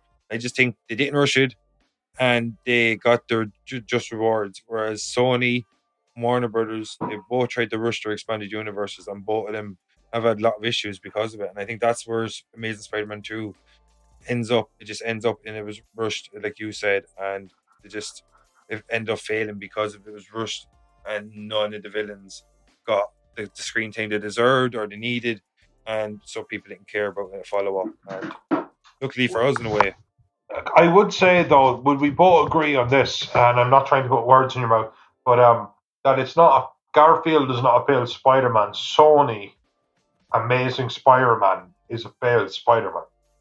That it's a Yeah. macro, not a micro. The guy, Yeah, the guy that gave the script, uh, he did the, he's absolute damnedest with what he was given. Alex Kurtzman and Roberto Orci wrote the second one. Um, I just think the first one was a really strong movie, uh, really solid movie. We talked about it last time. Perfect Yeah. by no measures, but definitely a goddamn good film. yeah, it's a solid movie. Like I'm sure, um, you know, we, we talked about the crane scene and stuff, but like I just think to go from such a solid movie with nobody had any expectations of it being such a good movie or how good Andrew Garfield was going to be as Peter Parker slash Spider Man, to go and actually increase our expectations and to be so cavalier, to be so careless with how they handled the second movie. I think that's why they got such a bad fight, feedback or negative reaction to Amazing Spider-Man Two is because it was just such a waste of potential because the first one was such a solid foundation for the, the creator universe on to you know to fumble the second one in such a way was not as bad as Spider-Man 3 but nearly as unforgivable you know Yeah, God, Jesus. That's the thing. Like Spider Man 3 lowered the bar so much. And I remember just watching this today going, yeah, this isn't bad. Even though it was bad. And then by the end of it, I thought it was terrible. But I remember just kind of going, like, God, Spider Man 3 was so awful. yeah you know, like it's like it's like being it's like getting stabbed, but then realizing that time someone stabbed you three times. And kind of going, oh no, I've been stabbed. But you know what? Don't panic. You've been here. I've- it's not worse I've been stabbed worse. But um we've covered pretty much every bit of ground Yeah, I, I, I- I don't want to be under. I Yeah. do think we should Yeah. wrap up. we, we, we get the fuck out of here so Let's get the fuck out of here. Um, right, so this is another episode of Dark Side of the Moon in our segment Spider Fan Family Hour. I'm your host, Vincent Green. He's your host, Noel John Toohey. And Karen McAvoy, the man behind the, the curtain, he's the man that does brings in all these fucking hilarious advertisements you hear, all the cool shit that goes on behind the scenes, and to make our ramblings sound like a coherent. He's the Randy Warhol of soundscapes. We are lucky to have him. His name's Andy Warhol. I know what I said, and I stand by it. this fucking guy. I love how committed. I do. I do one take. yeah. I'm not your whore. Yeah, so we get the fuck out of here. We'll uh, we'll be back next time um, with uh, another episode of Spider From Family Hour, the Dark Side of the Moon. Um, that'll be Spider Verse. Uh, sorry, Spider Man into the Spider Verse, the animated uh, movie. But um, Chris Miller and uh, I can't remember the other guy's name. But we'll be back next time with that movie. Um, hope you hear from me again. Whatever. I was your host, Vincent Green. He's your host, Noel John Toohey. Noel John, say goodbye. So thank you so much for staying with us. Peace out, folks. Be safe and right. be good. Bye, motherfuckers. See you next time.